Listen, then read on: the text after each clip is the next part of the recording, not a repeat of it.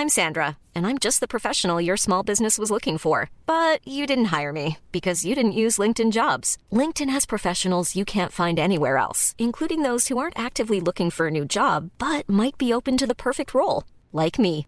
In a given month, over 70% of LinkedIn users don't visit other leading job sites. So if you're not looking on LinkedIn, you'll miss out on great candidates like Sandra. Start hiring professionals like a professional. Post your free job on linkedin.com/people today.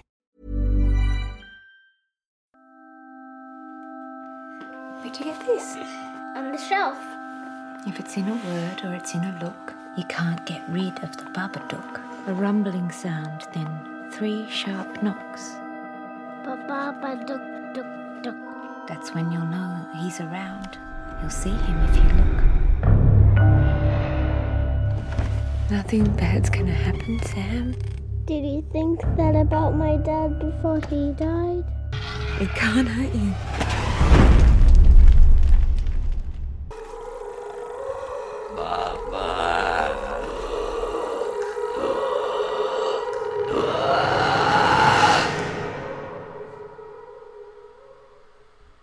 Välkommen till ett nytt hysteriskt avsnitt av Skräckfilmscirkeln. Idag så ska vi prata om ett av alla sätt som psykisk ohälsa kan visa sig i. Nervsammanbrott och den långsamma känslomässiga nedbrytningen det kan leda till. Som komplement till faktastunden ska vi granska filmen The Babadook från 2014. Fredrik, är du hysteriskt väntanfull? Alltid hysterisk säg. Hur är läget med dig? Så här, nu börjar hösten komma. Det är bara bra tack med mig. Eh, synd att klaga. Eh, arbeta på, jag håller mig frisk än så länge.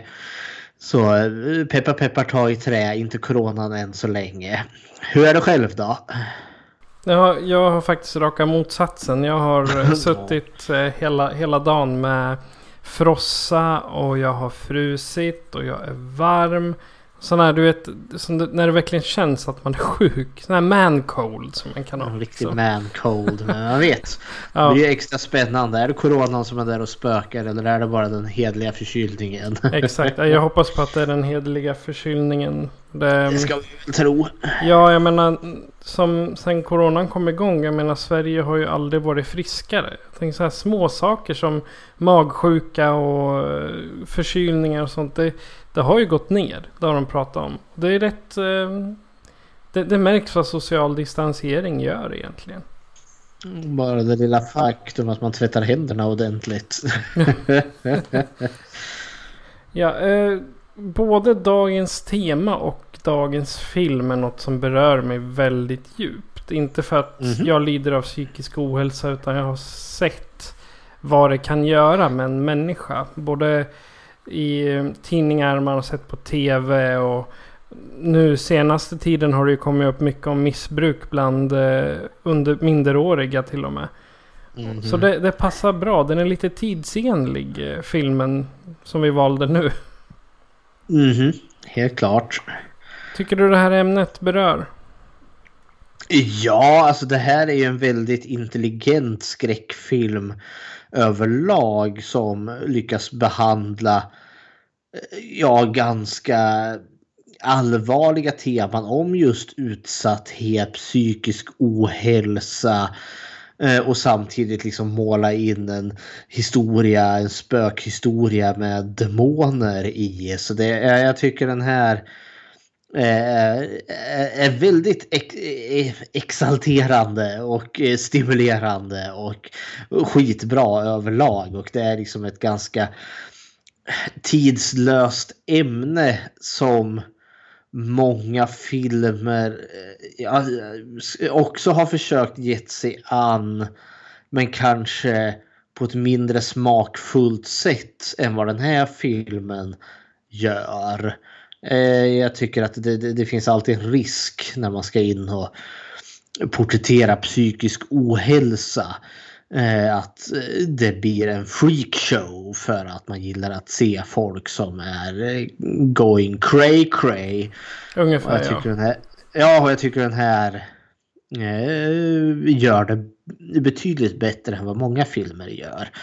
Ja, jag ska inte gå händelserna i förväg men det är lite indikationer åt vart, vart, vart jag ligger på när jag tänker recensera den här filmen sen. Men eh, innan vi traskar djupare ner i eh, det mänskliga mörkret så tycker jag vi tar och Mm. pratar lite om vad vi har sett sen sist istället. Jajamän! Jag låter dig börja. Jag har sett två filmer som jag tyckte var värda att nämna. Grejen är att jag har en hiskligt stor filmsamling där hemma. Och det har varit att det har varit enklare att skaffa filmer än vad det har varit att hinna se dem. Eh, så med jämna mellanrum så får jag lite ångestanfall och känner att, liksom att ah, jag måste ju se alla filmerna som jag införskaffat. Så eh, nu slog jag sag i saken och eh, rök två ur bokhyllan. Och det, det var bra skit. Eh, Det första jag såg som är värd att nämnas är då The Call heter den. Från 2013 tror jag den är gjord. Med Hal Berry i huvudrollen. Oh. Eh, och det är liksom en, mer som en eh, dramatriller eh, som senare får väldigt skräckeska drag närmare filmens tredje akt. Men Hal Berry då spelar en, eh, eh, vad heter det, 911 operatör. La- larmoperatör kanske? larmoperatör, ja. Eh, och eh, vi får följa lite den vardagen. Över alla som ringer in och det är allt liksom från att eh, jag har tappat bort eh, eller eh, kan jag få ett nummer till pizzerian till att Ja. hjälp jag håller på att bli mördad. eh, men då får vi följa eh, inleder lite när får ett hon får ett, larms, ett larm från en ung tjej som är ensam i ett hus eller hemma i sig, hos sig själv. Och det är en eh, inbrottstjuv som håller på att ta sig in. Och den här unga tjejen har ju fullständig panik. Eh, men så ska ju, lyckas ju Hellberg liksom... Eh, hon ska ju måste liksom eh, coacha henne för att lyckas ta sig, och se om hon kan ta sig ut. Men den här tjejen är så panikslagen så att hon, hon kan knappt tänka klart. Men hon lyckas få henne att gömma sig under sängen. Eh, och eh, medan inkräktaren eh, rotar runt i, i rummet eller i huset. Eh, men sen så plötsligt bryts samtalet. Oops. Eh, och Halberry gör då ett fruktansvärt misstag. För hon har blivit ganska engagerad här nu. Så hon trycker på ring upp-funktionen. Och då Oh. ringer det ju i telefonen som den här tjejen har. Och då hör ju inkräktaren vart hon gömmer sig. Vilket resulterar ju i att hon blir upptäckt eh, och flickan blir kidnappad. Och sen senare visar det ju sig att eh, han har ju mördat henne. Eh, och begravt henne. Och det försätter ju Hallberry i ett... eh, Hon, blir, hon, får- hon får ju posttraumatisk stress här. Och blir ju helt förstörd utav detta. Eh, och sen ett halvår senare då eh, så har hon slutat som larmoperatör men arbetar då som eh, utbildare eh, på, eh, ja, på larmcentralen. Eh, och så kommer det ett nytt fall. Då det är en panikslagen ung tjej som ligger i en bagagelucka på en bil. Hon har blivit kidnappad men kidnapparen har missat att hon har att hon, hon, hade, hon hade nämligen två telefoner. Han har slängt hennes ena men missat den andra. Knarklangare. Eh, och då blir det lite upp till henne att, eh, att ta över det. För hon liksom känner att eh, hon ska få... Hon misslyckades ju vid, vid förra kidnappningen men den här tjejen ska hon rädda. Eh, Så det blir väldigt personligt där då. Hon blir investerad i den här tjejens drama. Jag, jag gillar den här filmen för att det kändes som att eh, man gjorde smarta val. Eh, alltså karaktärerna kändes trovärdiga. Eh, och jag kände liksom att ja, men det här känns smart under de omständigheter de befinner sig i. Eh, och trots att karaktärerna gör smarta val så kan det gå åt helvete i alla fall. Och kidnapparen eh, var synnerligen obehaglig. Eh, som, för han är liksom en ja, men, vanlig liksom helylle kille men som har ett skakande hat gentemot eh, unga tjejer överlag. Eh, som han bara blåhatar utav eh, okänd anledning. Och han är så instabil så att eh, han, han är så obehaglig för han känns liksom som att han är en bomb som när som helst kan brisera och du vet inte när det ska ske vilket gör honom så oh, obehaglig. Eh, sen, jag tyckte filmen funkade jättebra. De två, alltså två tredjedelar av den. För då känns den väldigt realistisk. Sen går den in i den tredje delen och då går vi väldigt mycket in i skräckfilmsterritorium för då hamnar vi verkligen i seriemördarens källare alla Buffalo Bill från När lammen tystnar och det, och det är väldigt mycket liksom skinnflodda eh, lik och det är liksom oh shit nu tog det liksom sväng till det där och blir lite Hollywood på ett sätt som jag kände var lite sådär. Men den var sevärd ändå. Jag tyckte att jag har inte hört så mycket om The Call, men jag tyckte att den funkade. Väl värd att se. En regnig och tråkig kväll. Eh, den andra filmen jag såg, eh, jag köpte en Blu-ray eh, från Njuta Films som heter What Keeps You Alive utav Colin Minaha. Eh, jag vet inte riktigt eh, varför men det, det, den verkade spännande tyckte jag. Eh, för att det var en lesbisk historia. Inte för att det var det som var spännande utan det liksom var huvudpersonerna var två lesbiska kvinnor. Och det var inget konstigt med det men det visar sig kanske att eventuellt att den ena kvinnan är sjuk i huvudet. Hon är inte riktigt vad hon utger sig för att vara utan hon är en tokig tokig mörderska kanske, vad vet jag. Hon är inte lesbisk, hon är galen.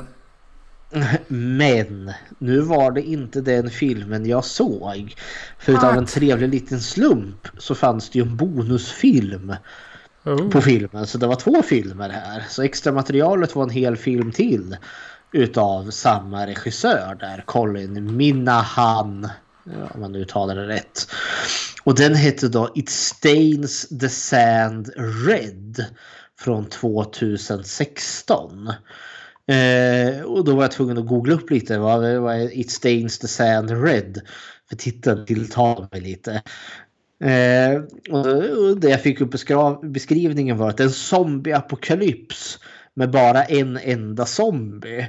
Och då kände jag, hmm, I'm hooked. nu har jag lyckats fånga mitt intresse. Så då var jag tvungen att se It Stains the Sand Red och se vad är det. Och det var mycket riktigt liksom en zombieapokalyps. Uh, vi får se liksom en... Filmen börjar med att vi får se typ Las Vegas, the strip där. Och staden är i kaos, man hör liksom poliser som skriker och pistolskott och folk som skriker och zombiestöd men du ser liksom ingenting. Och sen liksom panorerar det ut rakt in i öknen. Där vi ser en Porsche komma farandes med en man och en kvinna i där. Då. De snortar massa kokain och har sig och verkar knappt medvetna om att det är en zombieapokalyps på gång. Och så kör de av vägen Eh, och medan de håller på där och krånglar för att ta sig upp då kommer du en enda zombie släpandes där i öknen. Och gör processen kort med mannen där, äter upp han. Och hon springer ut då i högklackat eh, rakt ut i öknen. Eh, och zombien följer ju efter.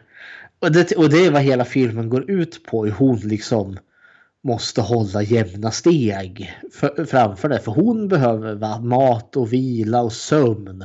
Det behöver inte zombien. För den bara släpar sig på. Så hon är ju liksom aldrig säker. Och jag gillade konceptet jättemycket. Eh, och sen var filmen lite mer, det var mer ett personligt drama för just henne där då och hur hon Eh, jag har ju liksom levt ett ganska hårt liv. Hon har ju missbrukat, hon har ihop med seriöst dåliga män. Vi förstår att det finns ett barn som hon har övergivit. Och den här liksom resan i, i öknen eh, med den här zombien bakom sig blir som någon form utav skärseld för henne där hon liksom får gå igenom all skit som hon har gjort och liksom får reflektera. Och hon börjar ju samtala med, med zombien där. Använder ju honom som någon form av bollplank. Samtidigt som han jagar henne? Alltså. Ja, den, ja, men han jagar ju henne konstant. Eh, och hon, hon, vad heter det? Eh, ja, pratar ju för hon måste ha någon att prata med tycker hon. Och i slutändan så är det så att hon växer. Hon börjar som ett vrak och slutar som ett badass. eh, och jag gillade verkligen den här It Stains Sand Red. Och det, den spann lite på zombie eh, grejen också för det, det, var den här liksom tanken. För hon spenderar så mycket tid med den här zombien. Och pratar med den. Eh, och det är inte bara hon som utvecklas, även zombien utvecklas. Eftersom att alla andra som den liksom springer på, den dödar den ju ögonen bums, skrik och vrål. Henne har han ju liksom följt efter i dagar och hon har liksom pratat med han konstant. Och det kanske finns någon form av mänsklighet kvar i det där ruttnande liket. Vem vet? Men jag, den. Den var en riktigt så här, liten lågbudgetrulle men den var liksom så här existentiellt liksom drama om att göra upp med sina inre demoner med zombies eller framförallt en zombie. så jag, jag, jag, kan verkligen rekommendera It Stains the Sand Red. Men det är vad jag har sett som är värt att nämna. Har du sett någonting? Ja, jag har eh, tittat färdigt på Netflix-serien The Rain. Och mm. det, det, är ju tre säsonger utav den. Så jag såg färdigt eh, det sista avsnittet idag. Och just i säsong... Är det, är det, är det avslut avslut eller är det, kommer det säsong fyra? Nej, jag skulle nog säga avslut avslut. Ja, men då så. Ja, eh, men The Rain nu i säsong tre så har det blivit en typ nordisk Resident Evil. Med oh. eh, onda vetenskapsmän och en av centrala karaktärerna han blir galen och vill infektera hela världen med ett virus. Såklart han vill. Mm. Jag, jag, vill inte spoila allt för mycket eftersom den kom i år. Eh, serien. Så att jag vill inte att eh, förstöra slutet för de som inte har sett det. Men, eh, ja, men det, Ja, äh, men jag skulle säga no en nordisk variant av Resident Evil har det blivit nu sista säsongen. Och det är, ju... är, det, är det bra eller dåligt? För Resident Evil är ju ganska lökigt fast på ett underhållande sätt. Ja, det det, tanken med just Resident Evil är ju onda vetenskapsmän som eh, experimenterar på världen. Ja, och i det här ja. fallet så är det onda vetenskapsmän som experimenterar på Norden. Okej. Okay, Men var det bra då? Är det värt att se? Eller har de bara slarvat bort hela serien som Game of Thrones? Nej, jag, jag tycker den är eh, väldigt värd att se. För det är dansk, svensk, norsk produktion. Så mm. det är liksom både danska, svenska och norska skådespelare med.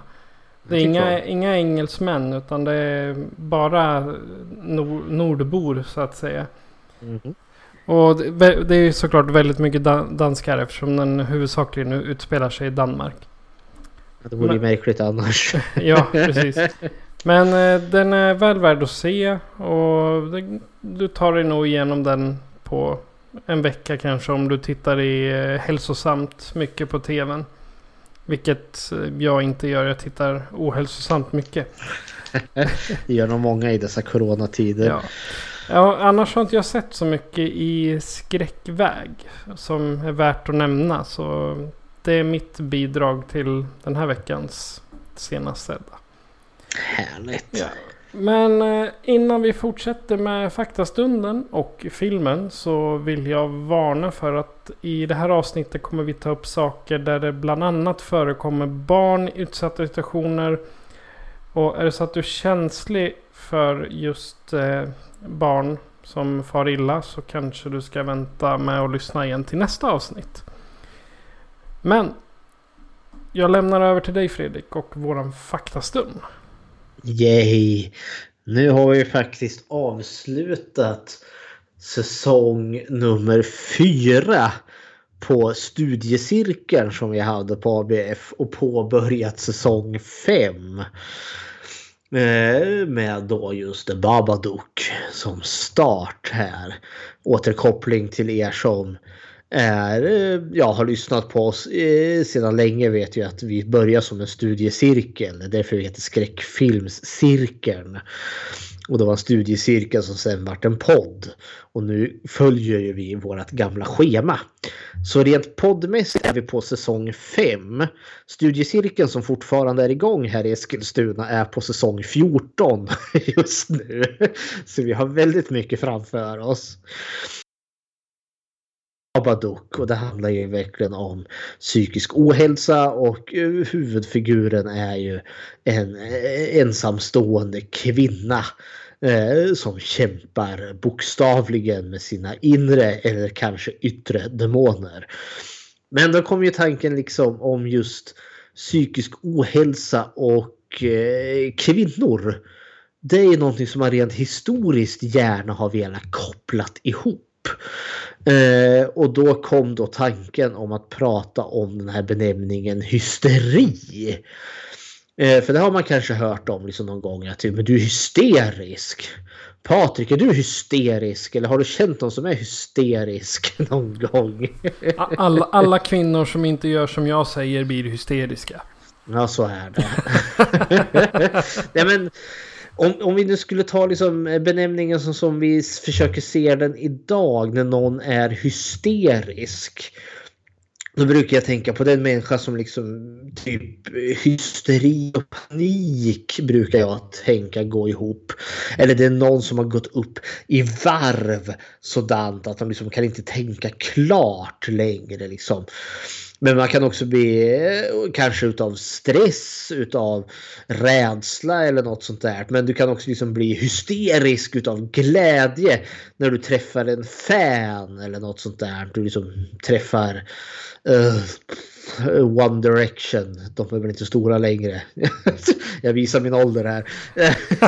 vad, är det killar, vad är det ungdomarna tycker om idag? Fortnite. Eh, Nej men eh, att man kan bli hysteriska sådana eh, saker. Men eh, och det är väl mer så vi an, använder ordet eh, att vara hysterisk idag. Men under en väldigt lång tid utav mänsklighetens historia så har då hysteri varit ett sjukdomstillstånd, en diagnos Eh, Eh, som man har använt för att just diagnostisera kvinnor framför allt. Och då hittade jag och det är en fantastisk podd som heter Sawbone, alltså sågben, Sawbone. Eh, som den eh, amerikansk podd som då just avhandlar om medicinska felsteg, medicinska feldiagnostiseringar som vi har haft genom tiderna. Som att man på medeltiden trodde exempelvis hade du ont i huvudet, ja men då var ju trycket för stort så då måste vi borra hål i huvudet för att lätta på trycket. Det kan vi idag veta att nej, det var nog kanske inte så smart. men där gick de då igenom just termen hysteri. Eh, och då tänkte jag att jag skulle ta oss på en liten rest genom historien om den här diagnosen hysteri. Och det är ganska ja, hysteriskt för att uttrycka det milt. eh, diagnosen som sådan eh, kan man liksom eh, nästan datera så långt tillbaka som 1900, alltså eh, 1900 000, vad blir det? Jo, 1900 före Kristus. I Egypten hittade man då papyrus som då just beskrev kvinnor som kunde hamna i tillstånd utav nervositet Eh, Eh, och som gjorde då att de inte betedde sig som vanligt. Nu är det inte som så att det är egyptierna som myntar begreppet hysteri utan det är grekerna som senare gör det. Eh, och hysteri är ju då ett grekiskt ord. Och det betyder ju någonting. Och då ska jag sätta dig på prov Patrik. Tror du att du vet vad hysteri betyder? Det är bara ett enda ord. Oj. Galenskap. Nej, inte riktigt. Det är betydligt konstigare än så. Det betyder livmoder. Jaha. Men nu ska vi förstå, nu ska vi prata om hysterins historia och då får man inte vara blyg. För vi kommer hamna väldigt mycket under bältet här. Och det kommer handla väldigt mycket om sex. Oh yeah! Jajamän, hysteri då betyder ju då livmoder. Eh, och eh, det var ju då det som orsakade att kvinnor vart onormala. Var ju då livmodern kunde man komma fram till. Jaha. Och för den behövde nämligen stimuleras. Eh, och nu har man i de gamla grekerna hade en väldigt specifik syn på vad livmodern var för någonting.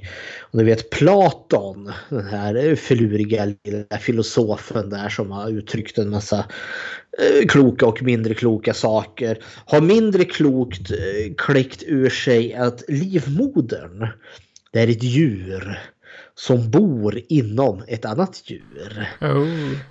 För det fanns då en tanke i antika Grekland att liksom livmodern kan nämligen röra sig omkring lite i kroppen. Den kan krypa omkring lite, krypa upp och lägga sig och gömma sig under magen där. Eh, om den är på det humöret. Och då blir det inte bra. För då, eh, då, eh, då ligger saker och ting fel. Och då blir hon hysterisk. Det är då hon beter sig. Nu ska vi se här. Hon kanske hyperventilerar. Eh, hon kan ha sömnlöshet. Hon kan få muskelspasmer. Hon kan vara irriterad. Hon kan vara grälsjuk. Eh, hon kanske inte vill ha sex. Det låter som varenda, varenda kvinna som har PMS i världen. Ja, i stort sett. Eh, hon äter för mycket, hon äter för lite och så vidare och så vidare. Det kan då vara hysteri. Och då bland de gamla grekerna då, då var det ju liksom att livmodern var ute på rymmen där då helt enkelt och var inte där den skulle vara. Eh, och hur får du då tillbaka nämnda livmoder? Jo, du kan dingla någonting som luktar gott mellan benen där då framför eh, vaginalöppningen. Då kan den komma tillbaka vid rätt läge. Jag sitter och rodnar här. ja.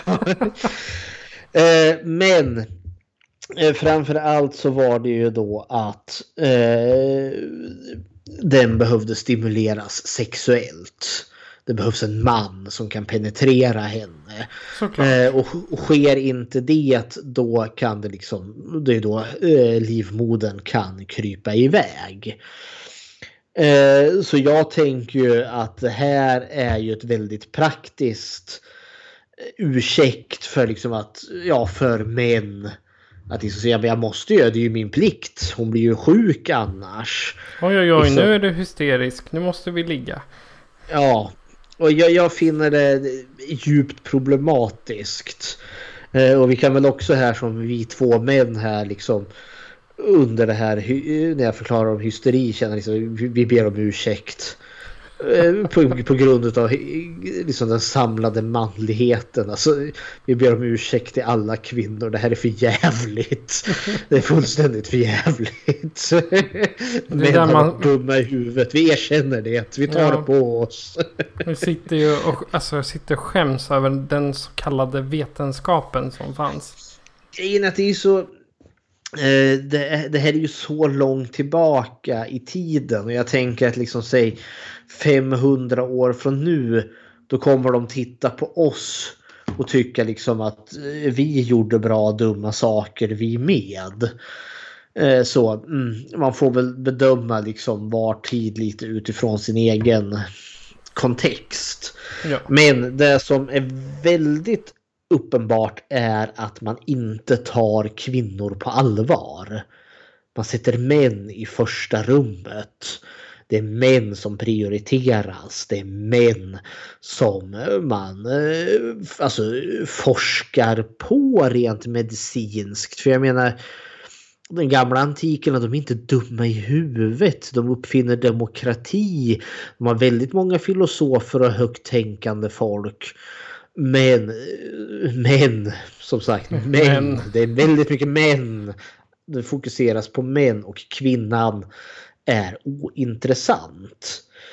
Vilket gör att eh, kvinnor och kvinnors åkommor gärna dras över en kam. Eh, tiden går ju vidare, så det här är ju antika Grekland. Och det går även in i, i, i Rom, alltså när romarriket väl kommer in och de tar ju över liksom stora delar av som är antika Grekland eller hela Grekland försvinner väl in i, i romarriket. Och det gör ju också mycket av tankegodset det. Eh, så den här liksom tankar om kvinnor och kvinnors hysteri kommer ju även in, in i, i det liksom tankevärlden och i läkarkonsten där.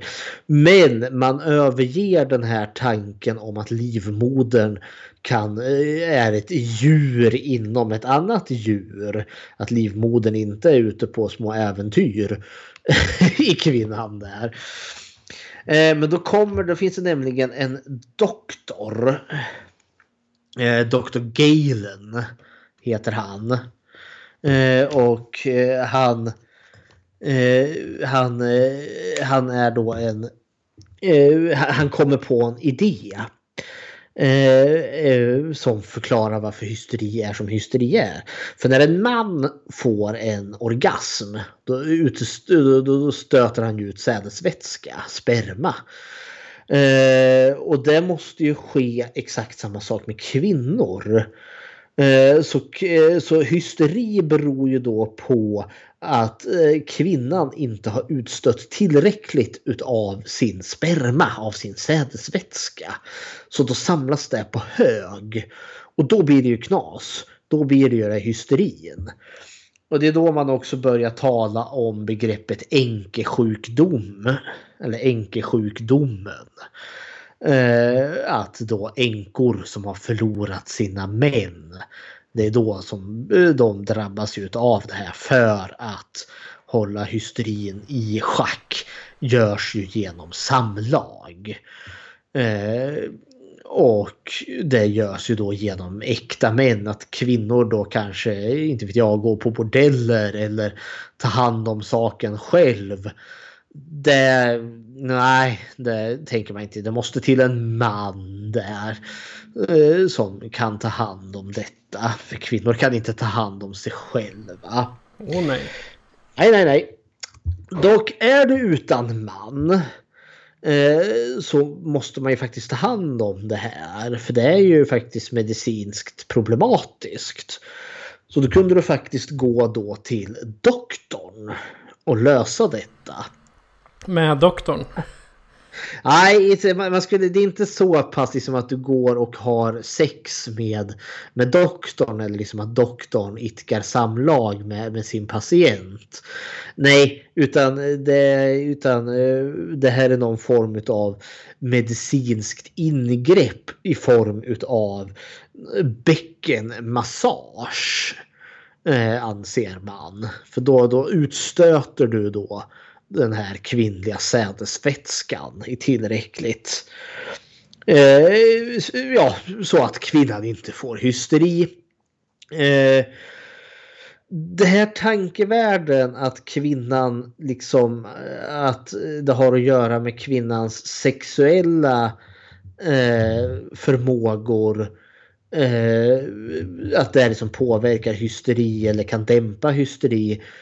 Eh, det försvinner lite ur historien men kommer tillbaka sen med besked. Eh, så lite här nu under romarriket, eh, det är då man håller på med de här bäckenmassagen och sådana saker. Men romarriket, ja försvinner ju på så sätt. Eller framför allt dess trossystem försvinner ju. Och de gamla gudarna som de tror på, Jupiter, Mars, Apollon och så vidare. De, eh, vad heter det, byts ju ut mot kristendom. Eh, och under kristendomen för man in ett helt annat synsätt. Du har fortfarande kvar det här att det är kvinnor som blir hysteriska och att det är kopplat till eh, deras eh, sexualdrift. Men nu lägger du däremot på eh, vad heter det, skam och skuld. Alltså det, det är synd. Du, kvinnan syndar. Det är därför hon eh, blir hysterisk. Och det öppnar också upp kvinnan för demonisk besatthet. Eh, och att kvinnan då blir lierad med djävulen. Oh no. Eh, för det, är det som... Ja, så, så, så där man lägger till det, som försvinner är den här bäckenbensmassagen och istället byts den ut mot typ exorcism. Eh, men alltså allt det här är ju en del i att kontrollera kvinnor. Medvetet eller omedvetet. För jag kan tänka mig att många av samtidens egna kvinnor var med på det här. För det här var ju liksom gängse kunskap back in the days. Eh, och det blir lite av vad man kan kalla liksom för en hinkdiagnos. Allt man inte förstår sig på och som man inte kan länka till någonting annat. Det slänger man liksom ner i en och samma hink och säger att det här är hysteri. Och det blir ju bokstavligen precis allt. Typ allt från epilepsi till ja, PMS som du nämnde, till klimakteriet till faktiskt genuina psykiska åkommor som schizofreni och, eh, och vansinnesföreställningar, utmattningssymptom, eh, hormoniella förändringar i kroppen, eh, hjärntumörer som kanske påverkar ditt beteende och så vidare. och så vidare. Allt hamnar liksom i eh, liksom, ja, hinken hysteri. Eh, och då kan man ju också tänka mig att det här kan ha varit en anledning till varför man liksom tänk häxbränningarna och sådana saker. Nu tänker jag inte säga liksom att det är kopplat till just hysteri men tanken är ju att kvinnan är liksom ett... Hon är lägre ställd än vad mannen är. Det, när vi snackar häxor då är det ju i regel kvinnor. Det är ju inte manliga häxor. Även om man liksom, det finns sådana också i mytologin.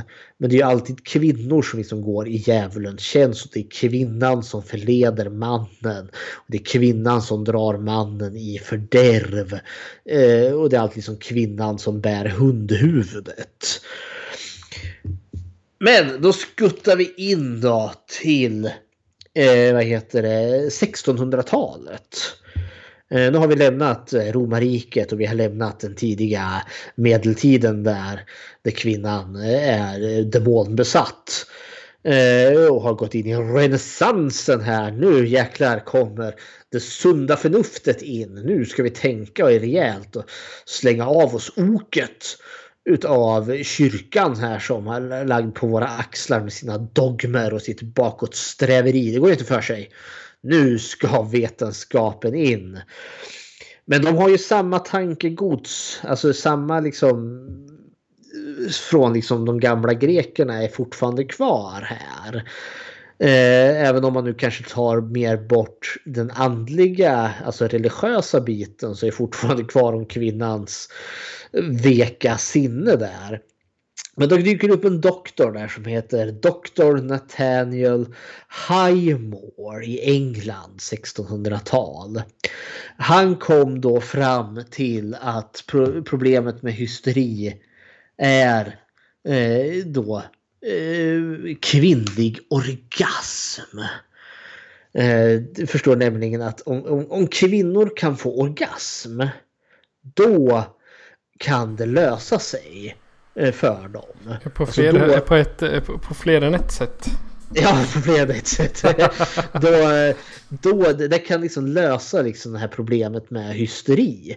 Problemet är bara att Nathaniel Highmore är också helt övertygad om att kvinnor kan inte få orgasm. Det är fysiskt omöjligt.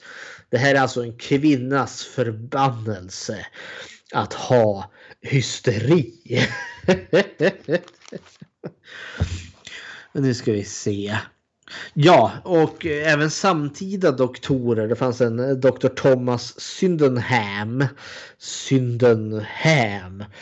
Eh, han var samtida doktor då och man diskuterade eh, ja, kring just hysteri och man kom ju då fram till att det var den näst mest förekommande sjukdomen i hela världen. Nu framgick det inte riktigt vilken som var den mest förekommande. Typ tuberkulos eller smittkoppor eller något sånt kan jag tänka mig. Men man var, man var helt övertygad om att de var den näst mest förekommande sjukdomen och att med största sannolikhet skulle alla kvinnor komma att få den förr eller senare. Hysterin alltså? Hysterin. Eh, vi fortsätter eh, i historien och vi kommer in i 1800-talet. Eh, för det här, alltså, man ska komma ihåg att det här är ett sjukdomsdiagnos eh, man ställer på kvinnor. Eh, även om vi kanske skrattar åt det. Men den har funnits oroväckande länge.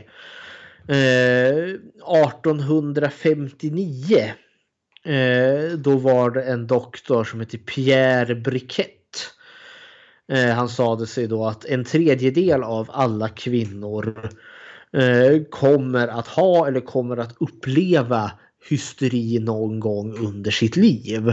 Och han listade då 75 olika symptom eh, som fanns då till detta och han menade då att den här listan inte var fullständig. Och det här harkar ju då tillbaka till det som jag sa innan om att man kallar det här då för en hinkdiagnos.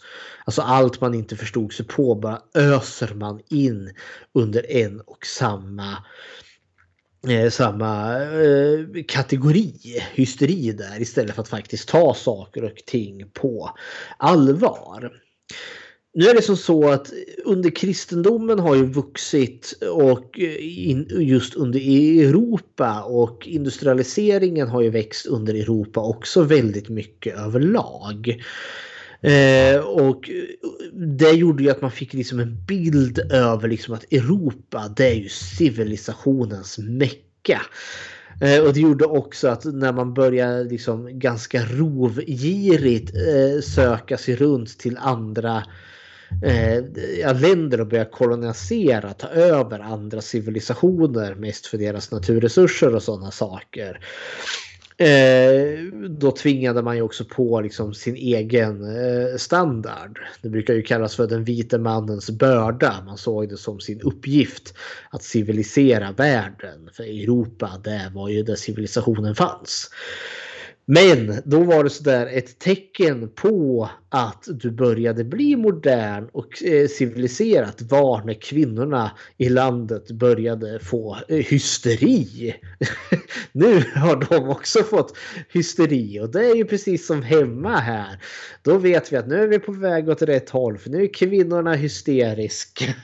Så då vet man att då, då, då, då går utvecklingen åt rätt håll.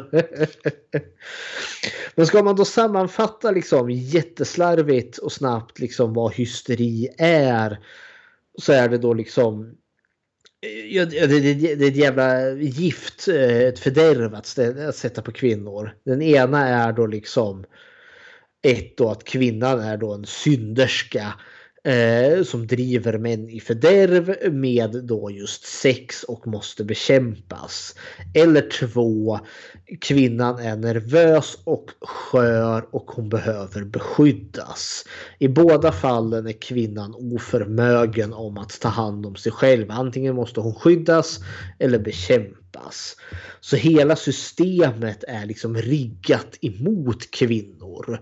För det räcker ju liksom även liksom att dåtidens intellektuella kvinnor eh, som sa emot vad männen liksom kom fram till. För männen var ju de som fick finnas i de fina rummen, i akademin, i maktens lokaler.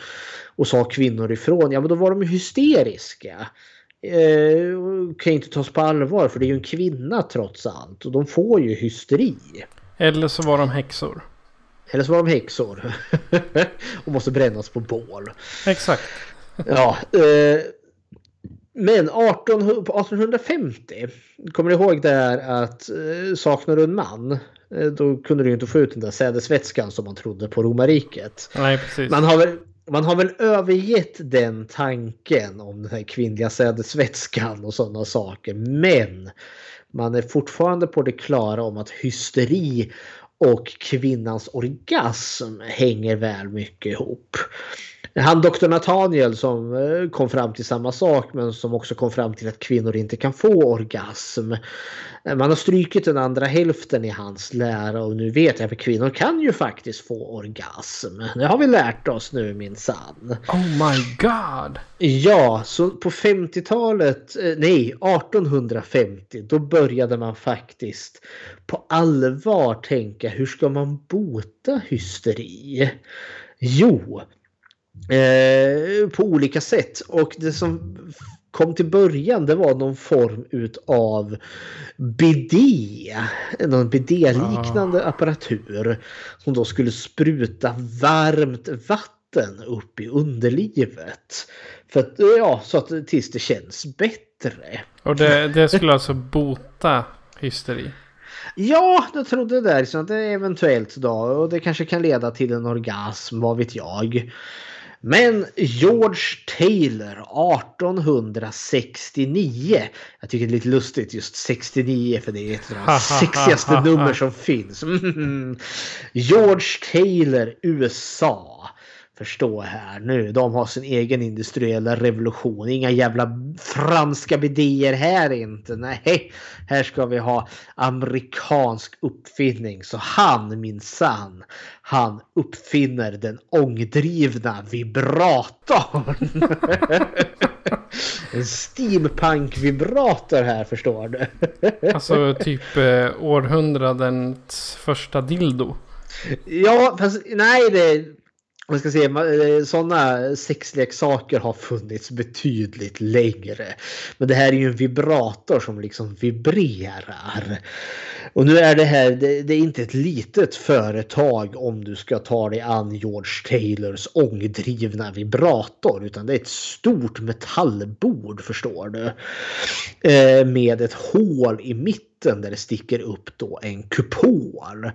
Eh, som det då strömmar liksom het ånga till. Så, som kyls ner på något vis så får den att vibrera. Och då ska ju då kvinnan hojstas upp på detta bord med eh, benen på vardera sida av den här kupolen så att den liksom vibrerar brr, rakt emot vulvan där så att då blir det bra förstår du. Nu kan man tänka sig liksom att oh, ja, men, eh, uppfinna lite masturbationstekniker till kvinnor. Det låter ju trevligt. Jag, jag är för. Eh, men nu är det ju inte så enkelt. Det är inte liksom som att man liksom kan ha en liten mysig stund med sig själv. Utan det här är ju konstant övervakat av en doktor. Eller flera doktorer. För det är ju ett medicinskt ingrepp. Eh, så det är liksom inte en privat liten stund för dig själv att ha lite myskul. Utan det är liksom, eh, ja, eh, och är det inte doktorn som kan vara med, ja då kan faktiskt maken så han kan ju faktiskt anses tillräknelig så han kan övervaka så att detta går rätt. En sån här behandling i George Taylors eh, ångdrivna vibrator för att bota hysteri eller att förebygga hysteri. En sån behandling kunde ta mellan två till fyra timmar. Så det är liksom, ja, det är inget... det är en hel kväll, en hel afton. Afton, att, det är ända in på natten. Det är som om att du skulle ut och klubba ju. Ja, typ sådär. Fast du är upphojstad på det där. Så det, och det är träligt för alla involverade. Så 1880 då kommer jo Joseph Morton McGravel att uppfinna den batteridrivna vibratorn 13. Jajamensan. Men det är ingen, den är betydligt mer hanterbar än, än eh, George Taylors bord. Men den här vibratorn väger 18 kilo. Så det är ingenting som du diskret smyger ner i, i handväskan.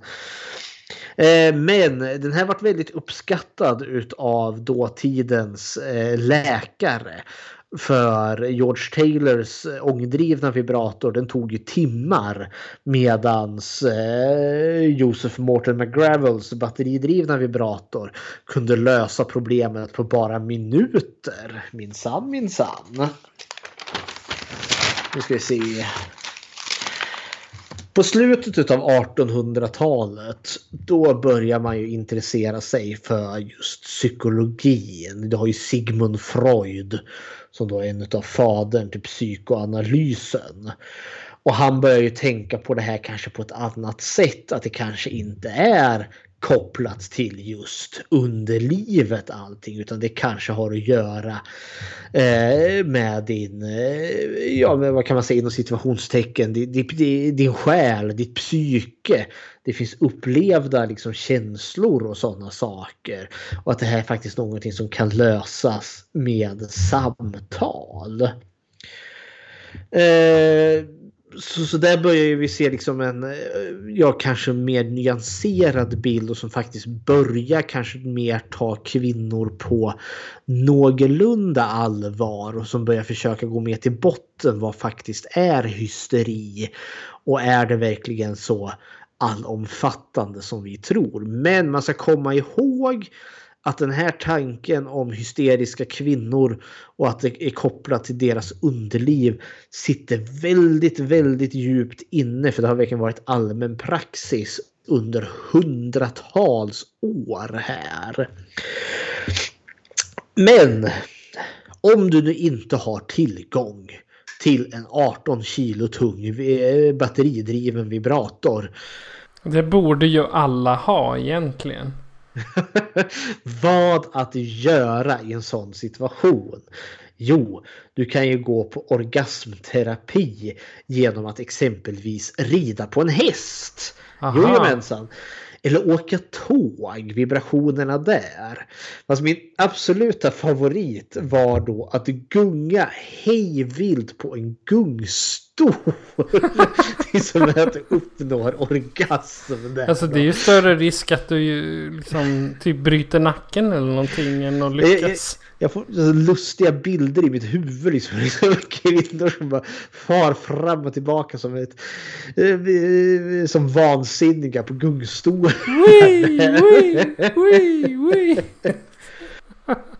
Eh, på 1900-talet då eh, liksom med början med industrialisering. Vi börjar få el. Eh, Thomas Edison och Tesla där uppfinner elen eller populariserar elen. Och då kan man då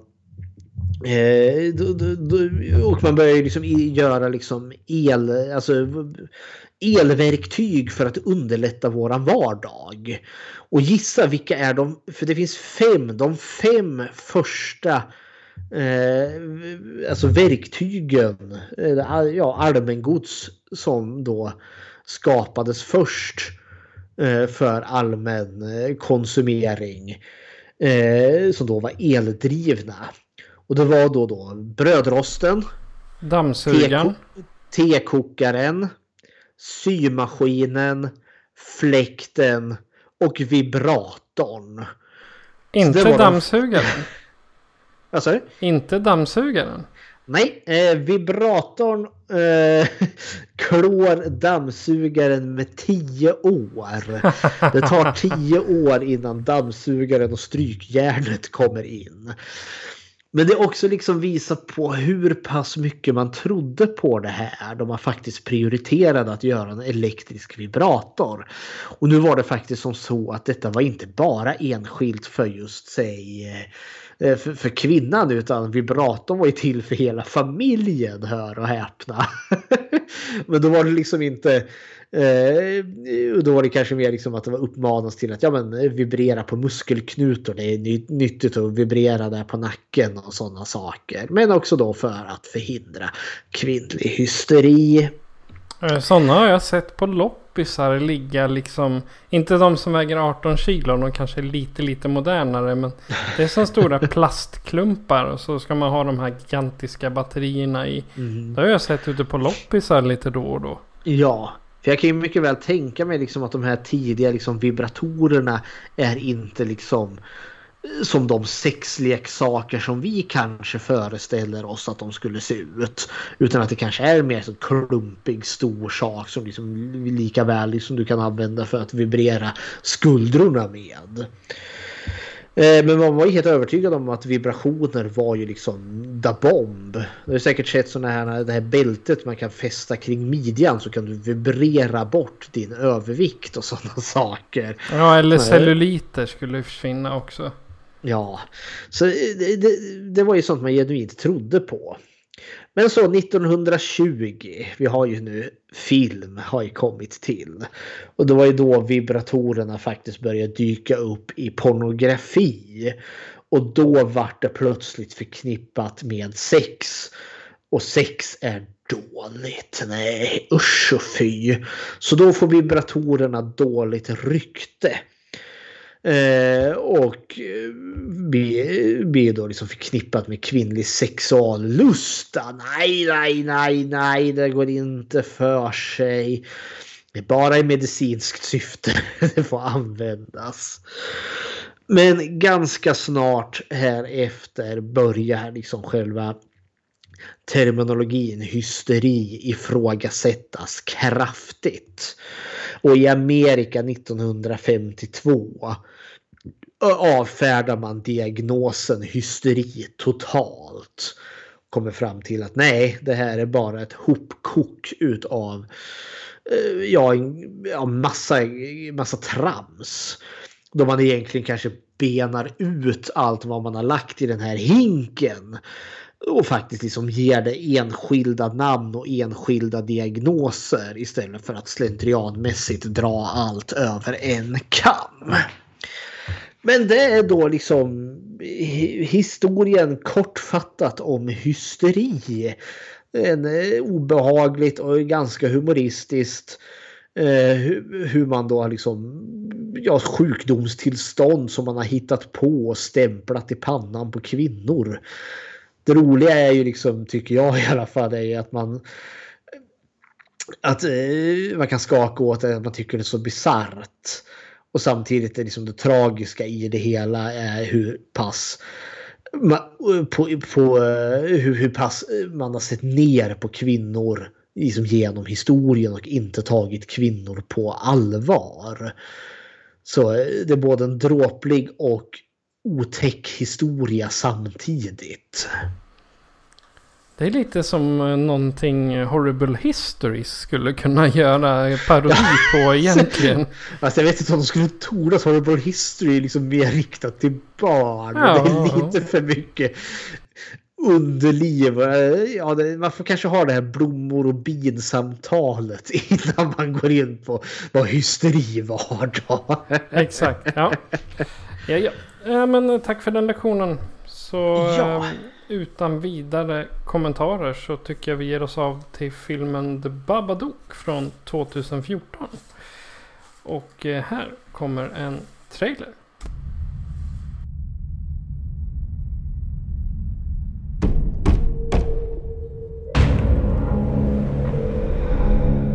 You alright? Yeah, yeah, no, I'm fine. You don't have to be bit stressed at the moment. All children see monsters. Not like this. I want to report someone stalking me and my child.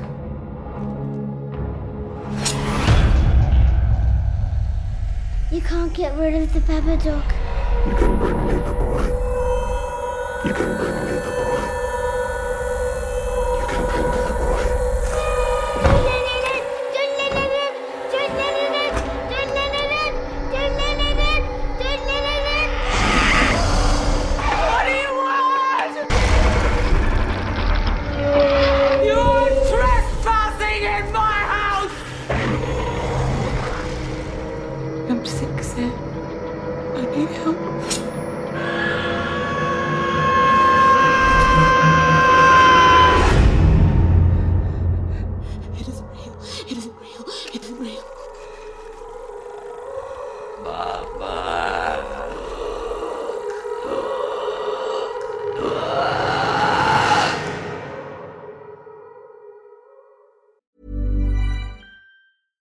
Ryan Reynolds here from Mint Mobile. With the price of just about everything going up during inflation, we thought we'd bring our prices down. So to help us, we brought in a reverse auctioneer, which is apparently a thing. Mint Mobile unlimited premium wireless. Ready to get 30, 30, bit to get 30, bit to get 20, 20, 20, bit to get 20, 20, bit to get 15, 15, 15, 15 just 15 bucks a month. So, Give it a try at mintmobile.com slash switch. $45 upfront for three months plus taxes and fees. Promo for new customers for limited time. Unlimited more than 40 gigabytes per month. Slows. Full terms at mintmobile.com. Millions of people have lost weight with personalized plans from Noom, like Evan, who can't stand salads and still lost 50 pounds. salads generally for most people are the easy button, right? For me, that wasn't an option. I never really was a salad guy. That's just not who I am. But Noom worked for me. Get your personalized plan today at Noom.com. Real Noom user compensated to provide their story. In four weeks, the typical Noom user can expect to lose one to two pounds per week. Individual results may vary. Sex år efter sin mans våldsamma död plågas Amelia fortfarande av en sorg så stark att den är på väg att förgöra henne. Numera lever hon ensam med sin lilla son som är av en sort som inte ens en mor, mor kan älska. Plågad av mardrömmar om mordiska monster låter han ofta sitt ursinne explodera i våld. Något som blir ännu värre när Amelia går med på att läsa sagoboken om den förskräckliga herr Babadook. Det är alltså plotten. Och eh, Fredrik, vad är dina initiala tankar om eh, Babadook? Babadook tycker jag är en ytterst intelligent skräckfilm. Jag tänker säga att det här är ett nytt, eh, åtminstone för mig, ett mästerverk. Eh, som bör vara på samma nivå som The Shining och Psycho och liknande. Jag tycker den här filmen är briljant. Eh, för att det finns så många bottnar i den. Eh, nu vet jag att den här hade lite stökig alltså release. Den har fått eh, ganska mycket dålig kritik. Jag har upplevt att den här antingen har man gillat den eller så har man hatat den. Och jag tror att det har berott lite på trailern. För trailern ger lite känslan av att det här är verkligen är en monsterfilm. En familj ansatt av en ond ande, demon. Medan filmen är väldigt mycket mer av en slow burn. Och monstret, eh, dess varande eller icke-varande kan man ju verkligen ifrågasätta i den här filmen. Men jag tycker den här filmen är briljant. Jag rekommenderar alla skräckfilmsentusiaster att se den. Även om du inte uppskattar den så har du åtminstone sett den och ger den en ärlig chans. För jag tycker att den här står både huvud och axlar över eh, genomsnittliga skräckfilmer. Så jag sjunger den här filmens lov. Vad tycker du om den här filmen Patrik? Så The Babadook är typ spökhuset med en ond demon som jävlas med de boende. Men den här är sjukt mycket skrämmande. Det, det är lite som, alltså hela tiden så reser det sig lite nackhåren. Även om det inte är just i den scenen Babadook kommer så är det ändå... Det finns där, det här lilla isande. Ungefär som när man har feberfrossa. Så har jag mm. känt under hela filmen.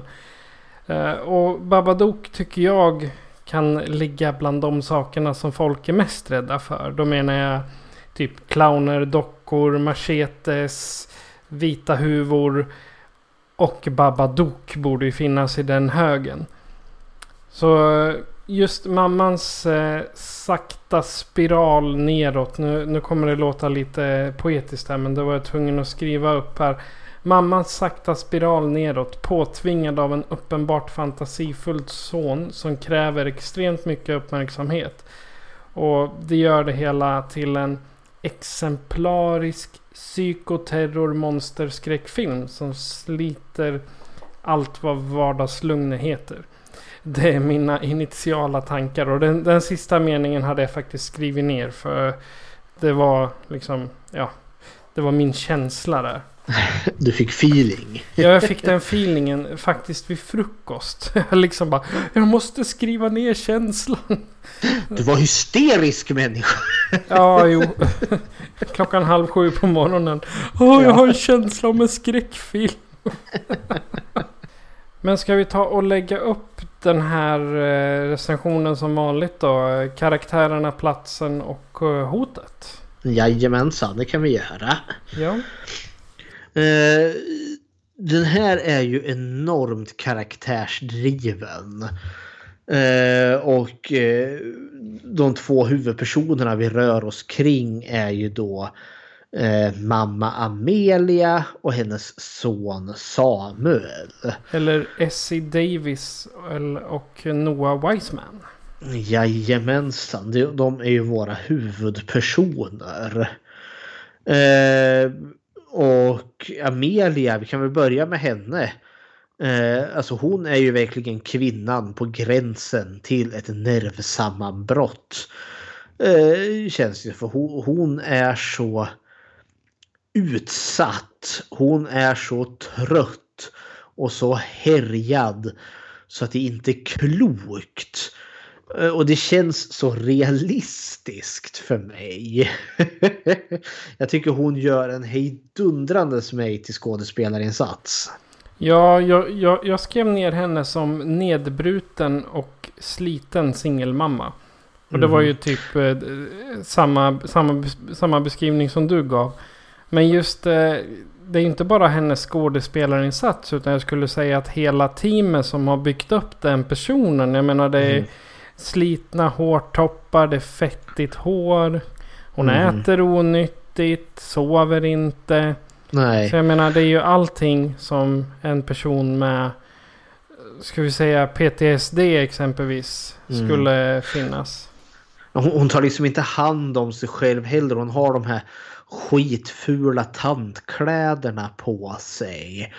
Eh, man känner liksom hur, hur otakt med tiden hon är. Eh, och eh, alltså det hör ju till att det finns ett stort trauma här. Som vi får, filmen inleds ju med att hon drömmer en mardröm om det. För hon och hennes man var ju på väg till BB när, han, när hon skulle föda. Och då sker det en olycka. De krockar med bilen. Och hennes man dör och så förlöser hon då deras barn samma dag. Eh, så eh, vad heter det, sonen är ju så väldigt tätt förknippat med den här förlusten som hon har upplevt. Som sonen egentligen aldrig har fått uppleva För sonen pratar ju liksom om sin pappa. Han känner ju ingen annan verklighet. I hans verklighet har pappa alltid varit död. Eh, och som också förstår eh, i filmen så börjar sig eh, vad heter pojkens han ska fylla sju år. Eh, så det är ju sjuårsdagen utav den här dödsolyckan börjar ju närma sig lite. Och det går ju att tolka som att det är kanske en utlösande faktor till den stress och den press hon befinner sig under. Eh, alltså, jag känner att hon är jätteplågad den här kvinnan och att hon verkligen är på bristningsgränsen. Och jag känner också att det är verkligen... Eh, jag tycker så synd om henne. För jag känner liksom att hon, hon försöker så att hålla ihop sitt liv. Och, hålla, och att hon ska vara den här bra mamman. Men samtidigt är hon helt och hållet förkrossad av den sorg hon har som hon inte har fått bearbetat på sju år. Eh, och omgivningen börjar verkligen agera emot henne. Eh, och hon upplever också liksom att hon är i konflikt med hela jävla världen. Eh, och jag upplever liksom att hon, hon, ja, hon mår bra jäkla dåligt. Eh, vad tycker du om eh, Amelia, våran huvudkaraktär? Alltså Amelia får mig att tänka envis kärring. Jaha. Och då inte i den benämningen att hon är en otrevlig typ av kärring.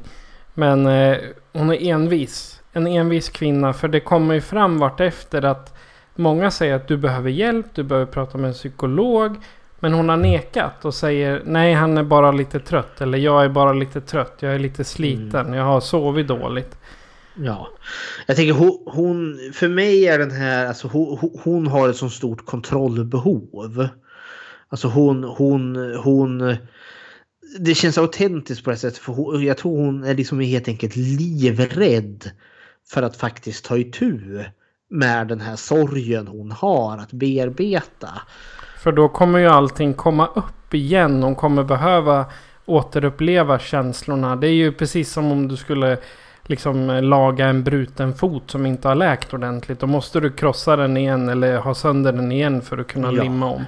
Så hon behöver ju liksom, hon vill inte bearbeta sin sorg igen. Utan hon vill istället förtränga den. Men det går ju ut över fel saker då istället. Gör ju det och det, det märks ju så för hon ljuger ju. Hon, hon försover ju sig vid ett tillfälle här. Eh, när hon vak sonen väcker henne klockan nio och hon är sen till jobbet. Och då ringer hon ju till jobbet och säger att sonen, oh, han blev sjuk, han kräktes i morse. Så oj oj oj. Eh, och hon hittar ju på undanflykter, hon, hon ljuger och hon liksom för att liksom hålla skenet uppe om att allt är bra. Ja. Och jag tänker det är också förtärande. Eh, och alltså hon, hon, hon, hon håller ju på att bryta ner sig själv. Jag menar hon är på bra hon är bra illa ute redan innan The Babadook, demonen, dyker upp. och sonen Samuel då, om vi ska gå vidare. Vad tycker du om honom? Jag eh, tycker, det, det så vill jag ge shout-out till skådespelarna. Alltså, barnskådespelare är alltid det A och O. Och jag upplever mer gånger att barnskådespelare kan vara ganska dåliga och förstöra mycket i en film.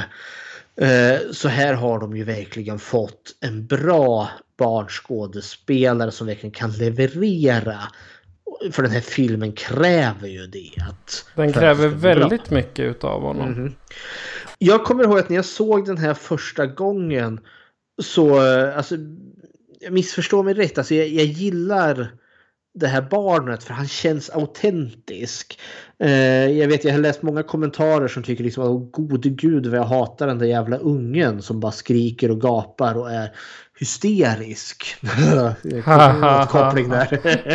Nej men liksom shit vilken enerverande jävla unge.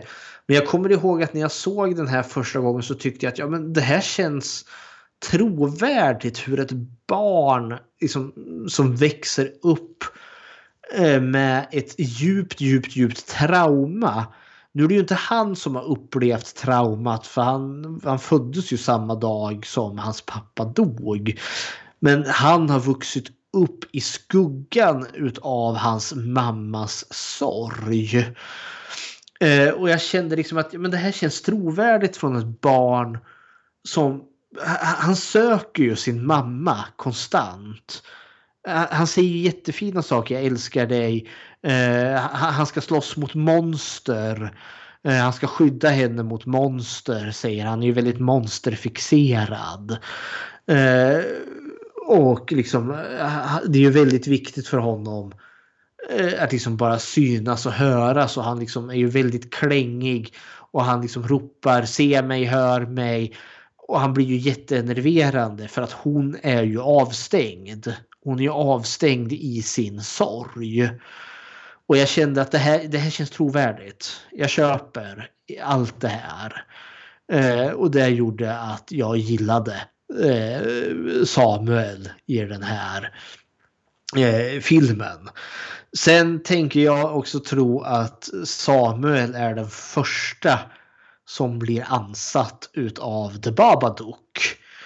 Eh, men han motstår The Babadook och blir aldrig besatt utav honom.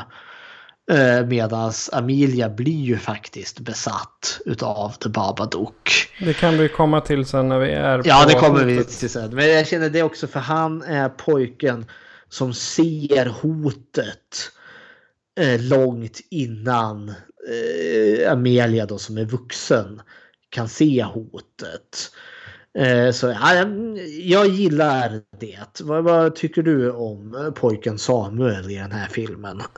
Alltså för det första ska jag säga att Noah Wiseman är, han är grymt duktig på det här. Mhm. Han spelar ju en pojke som är traumatiserad eh, proxy. Det är ju, Mhm. Mamman tar ju ut sitt trauma, sin, sin depression och allting på sonen.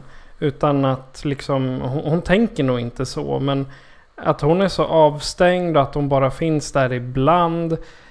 Förmodligen så under de här sju åren så har inte hon eh, liksom gett honom någon form av uppfostran. Utan det har liksom varit gå och kolla på tv nu eller gå och läs din bok eller någonting. Och så känner sig han ensam förstås. Och då kommer det upp det här i huvudet att ja, men det är ett monster under sängen. För då kan jag få mamma att bry sig om mig. Mhm. Liksom så. Och till följd av det här så tror jag att han har fått någon form av bokstavskombination. Nu är inte jag, jag är inte läkare. Jag, det här är bara en lekmans bedömning. Att han antingen har fått någon bokstavskombination eller att det var någon komplikation vid födseln. För han får ju faktiskt ett anfall. I, i bilen där lite längre fram i filmen. Och- Jag har en teori om det, men vi kan komma till Ja. det sen. Ja. ja men för just det anfallet han har. Det liknar väldigt mycket de epileptiska anfall som jag har haft. Mhm. Det är precis samma, samma att man låser sig vid en mening och sen blir det helt plötsligt stelt. Och så faller man till backen och skakar precis som man gjorde. Mhm. Och hade hon kanske uppmärksammat det här tre år tidigare. Då hade inte pojken varit rädd för monster. Och han hade kanske inte ens bott hos henne. Han kan ha hamnat i någon stödfamilj eller i någon fosterfamilj. Mm. för att han liksom skulle få en normal uppväxt så att säga. Mhm. Men sen vill jag också eh, peka ut Amelias syster Claire. Som Usch. spelas av Hailey. Eh. Hailey Mac, McElhinney tror jag. Mhm. Och hon, eh, hon har skrivit hon är omtänksam men sträng. En jävla ragata, tänkte jag. Ja men samtidigt, eh, man har ju ett exempel när grabben knuffar ut henne ur träkojan. ja. Det är klart hon tror på sitt eget barn och inte på någon annans. Grejen är alltså jag känner ju... eh, Moster Claire. Eh, hon målas ju... I mina ögon målas hon ju onekligen upp som... Alltså, eh, hon är väldigt trångsynt. Hon ser bara sitt. Eh, hon säger liksom... eh, hon skammar ju Amelia väldigt mycket över sin dåliga uppfostran. Över sitt, eh, sin hemska, eh, sitt hemska barn där. Men jag tänker också att hon är den bekymrade systern som eh, har sett hur det har brakat ut för i sju år. Eh, och har bara kunnat stått och se på. Har säkert i, försökt och hjälpt till och hjälpt till och hjälpt till. Men eh, känner att det här, det här tar aldrig slut. Det blir bara värre och värre och värre och värre. Eh, och eh, har helt enkelt tröttnat på situationen. Ja, Hon har tröttnat på att eh, liksom försöka men inte få någon respons. Ja, men jag tänker också för eh, jag upplever henne också som mindre sympatisk och mindre förstående för hon lever liksom, hon, hon har ju sitt lyckade liv. Hon har hus och hon har man och hon har barn och hon har sin karriär. Hon har liksom ett och hon har ett arbete. Nu vet vi inte riktigt vad det är för arbete hon har. Men hon har ju liksom kostym på sig medan Amelia arbetar på ett äldreboende som någon undersköterska. Eh, så man kan ju tänka sig att det finns en, eh, vad heter det, en, en klasskillnad de två sinsemellan. Helt klart. Jag upplever också att Claire liksom, hon, hon är fast i sin kanske lite förfinade värld. Eh, för det, kommer, det, finns ju en här när de har eh, dottern Rubys födelsedag. När de är ute i köket, Amelia och Claire och sen alla de andra de där kvinnorna. Och man känner bara distansen, de här liksom lattemammorna med, sina, liksom, med sitt färgade hår och liksom som har sin senaste iPhones eller vad det nu är och liksom de är verkligen och de, de, de, är, de är samkänniga, liksom de, eh, vad heter det, de känner varandra och liksom kan ha sina eh, skvallersnack med varandra och Amelia sticker ut som en tumme mitt i handen. Och det är väl också liksom någon av de där kvinnorna, eh, alltså indirekt ser ju ner på henne liksom att ja men jag har arbetat mycket med vad var det, eh, mindre bemedlade kvinnor. Så att det är liksom underförstått liksom att eh, Amelia är liksom, ja men och stackars dig, här kommer du liksom, och det är så synd om dig. Ja. Så det, jag har jättesvårt för hon moster Claire och jag tänker också för dottern Ruby. Hon säger ju en massa saker om att ja, men Samuel han är en konstig pojke, han är, han är en jävla freak. Eh, och jag tänker barn är alltid en spegling utav sina föräldrar. Ja. Så dottern hon har ju snappat upp det här från sin mamma och sin pappa. Hon har ju blivit en så här lite, liten bitch princess. Ja, men det, det målas ju upp och det, och det blir ju fel för jag menar vi får ju inte se, alltså han, eh, det är ju under födelsedagsfirandet. Eh, och eh, han vill ju inte ens, Samuel vill ju inte ens följa med dit. Eh, men när han väl är det så, så sitter ju han och gömmer sig i träkojan. Var på dottern där då, Ruby dyker upp och liksom säger det här är min träkoja, du får inte vara här. Med, med, med, med, med. Och så börjar ju hon hetsa mot honom och säga det. Ja men du, min mamma säger att du är konstig och du har ingen pappa pappa och liksom triggar ju honom verkligen. Varpå han då knuffar ut henne. Eh, och eh, mamma Claire där då, hon, hon, kan, hon kan ju inte se det för hennes dotter är ju felfri och, och allt det där. Och Samuel är ju liksom den som ses som problembarnet. Så även om eh, onekligen han knuffade ut henne men han var till synnerligen eh, provocerad. Det var ju inte en oprovocerad attack. Men jag känner liksom att oddsen är emot dem. Eh, och eh, vad nu en Samuel gör så är han sedd som en paria utav eh, sin omgivning. Och stackars Amelia försöker liksom bara liksom leva. Jag är en normal mamma med normalt barn och det är inte det. Hon skriker ju till och med åt honom. Varför kan du inte vara normal? I ett väldigt jobbig scen där. Så nej, moster Claire, hon tycker jag är en bortskämd, ignorant ragat. tycker jag. Hårda jag tyck ord. Jag tyckte inte alls om henne. Om vi ska gå till platsen då? Nej, det finns en karaktär till. Som ja, jag just vet. det. Är det Mrs Roach du tänker på? Ja, det är Mrs Roach. Eller Barbara West. Ja, och jag älskar den karaktären. Den bekymrade grannen. Eh, henne känner jag att hon fungerar... Alltså hon, hon är rar, hon är snäll. Hon är bekymrad. Och jag känner att hon fungerar lite som... Ja men som säger åt... Alltså, vad kan man kalla det? Liksom att det är okej okay att faktiskt få vara ledsen. Eh, nu, nu säger hon ju inte det till Amelia men jag, liksom, jag upplever att hon är lite den, någon form av reality check. Att livet är kanske inte så jävla nattsvart som hon tror att det är. Det finns faktiskt folk som bryr sig. Så genuint liksom känner med henne som inte kommer med sådan gift som moster Claire gör. Mm. Eller, eller hotet från social... Eh, eh, vad heter det? Handläggarna som kommer på besök. Eh, hon känner jag liksom, hon, hon alltså jag, jag, jag, är förälskad i den karaktären för jag tycker hon är, hon är så fin. Som är liksom, det är liksom när allt är piss och skit i världen så kan man komma ihåg att någonstans finns det en Miss Roach som bara tittar på dig med vänvilja och vill dig gott. hade du några djupare tankar? För jag hade bevisligen det. Nej men alltså med Mrs Roach då kommer jag att tänka på alltså, alla sådana här lite äldre grannar som man hade när man var liten. Men de kanske hade barnbarn i samma ålder som de inte träffar lika ofta. Eller att de hade barn i samma ålder som inte träffar lika ofta. Jag, jag vet inte men det, det finns alltid en sån Mrs Roachen på, i ett område. Det kanske är tanten i lägenheten bredvid som knackar på och säger Hej, jag har bakat bullar. Vill du ha en påse? Ja, tack.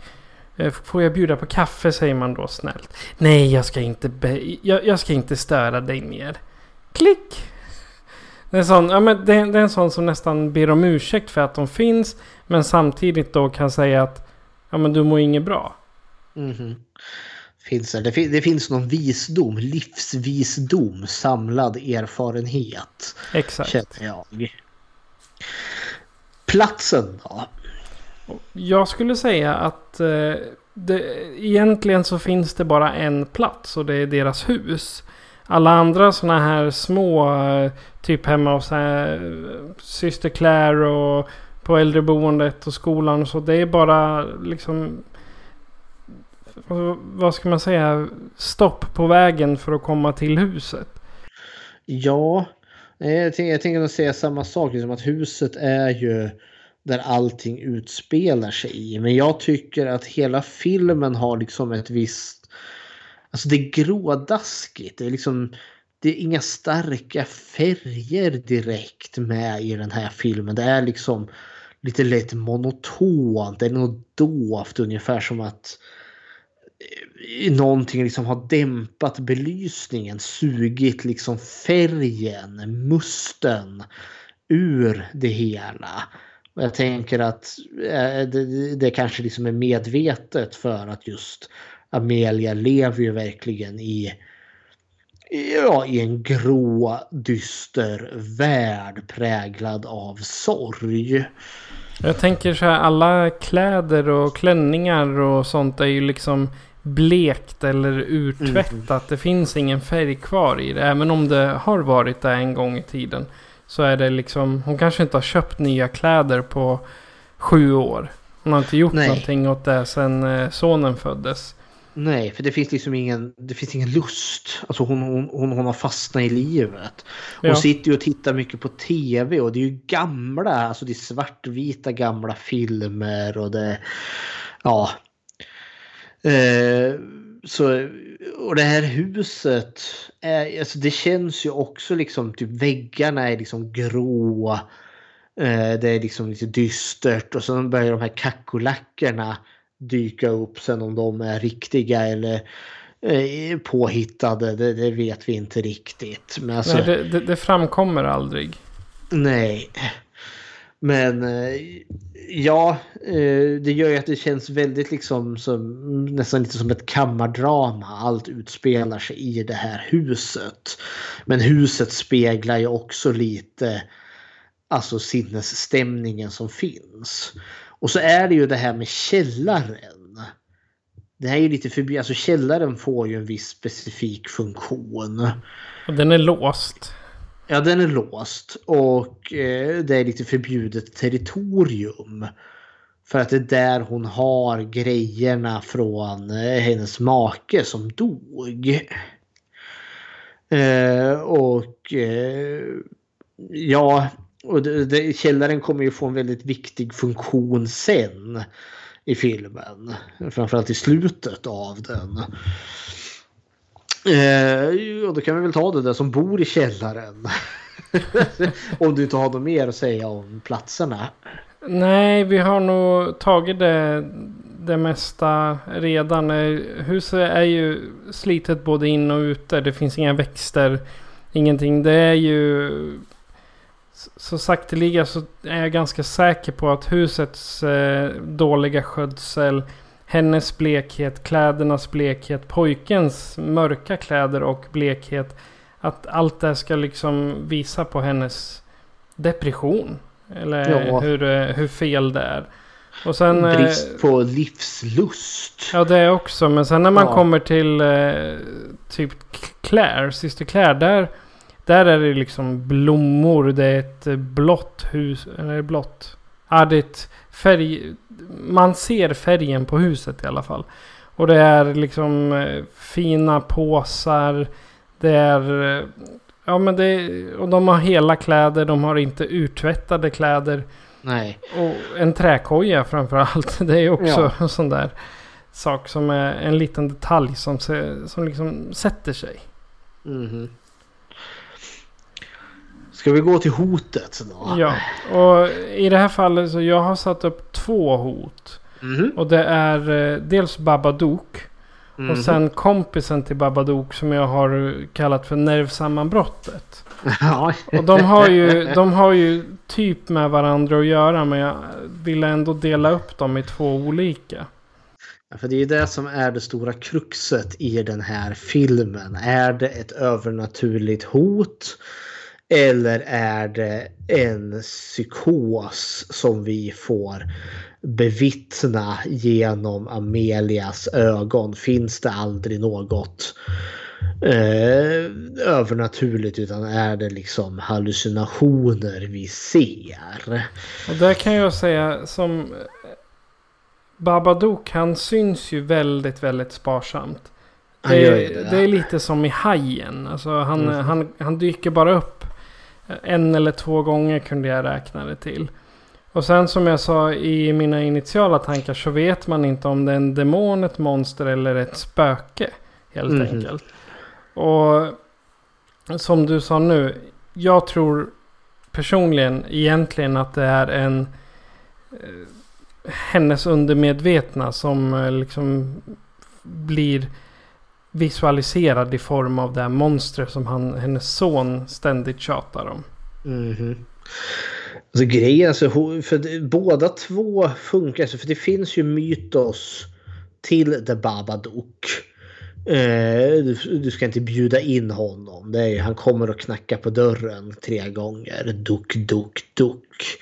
Och öppnar du, ja då släpper du in honom. Och har du väl släppt in The Babadook då blir du inte av med The Babadook. Eh, så det finns ju med, för det, det, det, får vi ju när, när han läser boken där.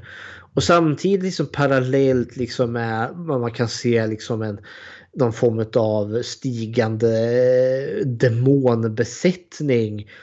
Så kan man ju lika parallellt med det också se hennes liksom mentala liksom nedstigning över hur lite hon sover. Över liksom hur, hur, hur det inte funkar längre. Liksom, över hur hon inte längre klarar av att liksom eh, tygla sin ilska som hon har. Men jag tänker som i, i en scen där precis efter de har läst Babadook. Mm -hmm. Så då ligger han i hennes knä och bara skriker. Ja. Så här rakt ut. Och man ser ju på henne. Hon läser ju någon sån här. Och den lilla prinsen träffade en prinsessa. Och de pussades och så levde de i alla, alla sina dagar lyckliga. Men han fortsätter ju skrika. Hon försöker. Men det är som du sa. Hon är som en sån här tekanna som sakta men säkert börjar tjuta. På grund ja. av att alltså hon, klarar, hon orkar inte med hans eh, ageranden, hans skrikanden, hans... Eh, och så, som det står i plotten att han är aggressiv. Mm. Han Det blir ju det. ja, han blir aggressiv för att hon inte lyssnar på honom.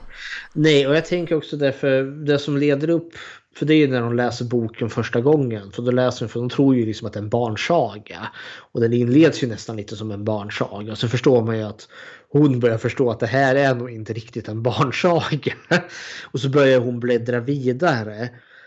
Och ser liksom framåt i boken. Utan att pojken får se och då börjar ju han ropa Dör pojken, dör pojken. Alltså pojken i sagan då. Då förstår vi att hon säger ju inte, hon svarar ju inte på det.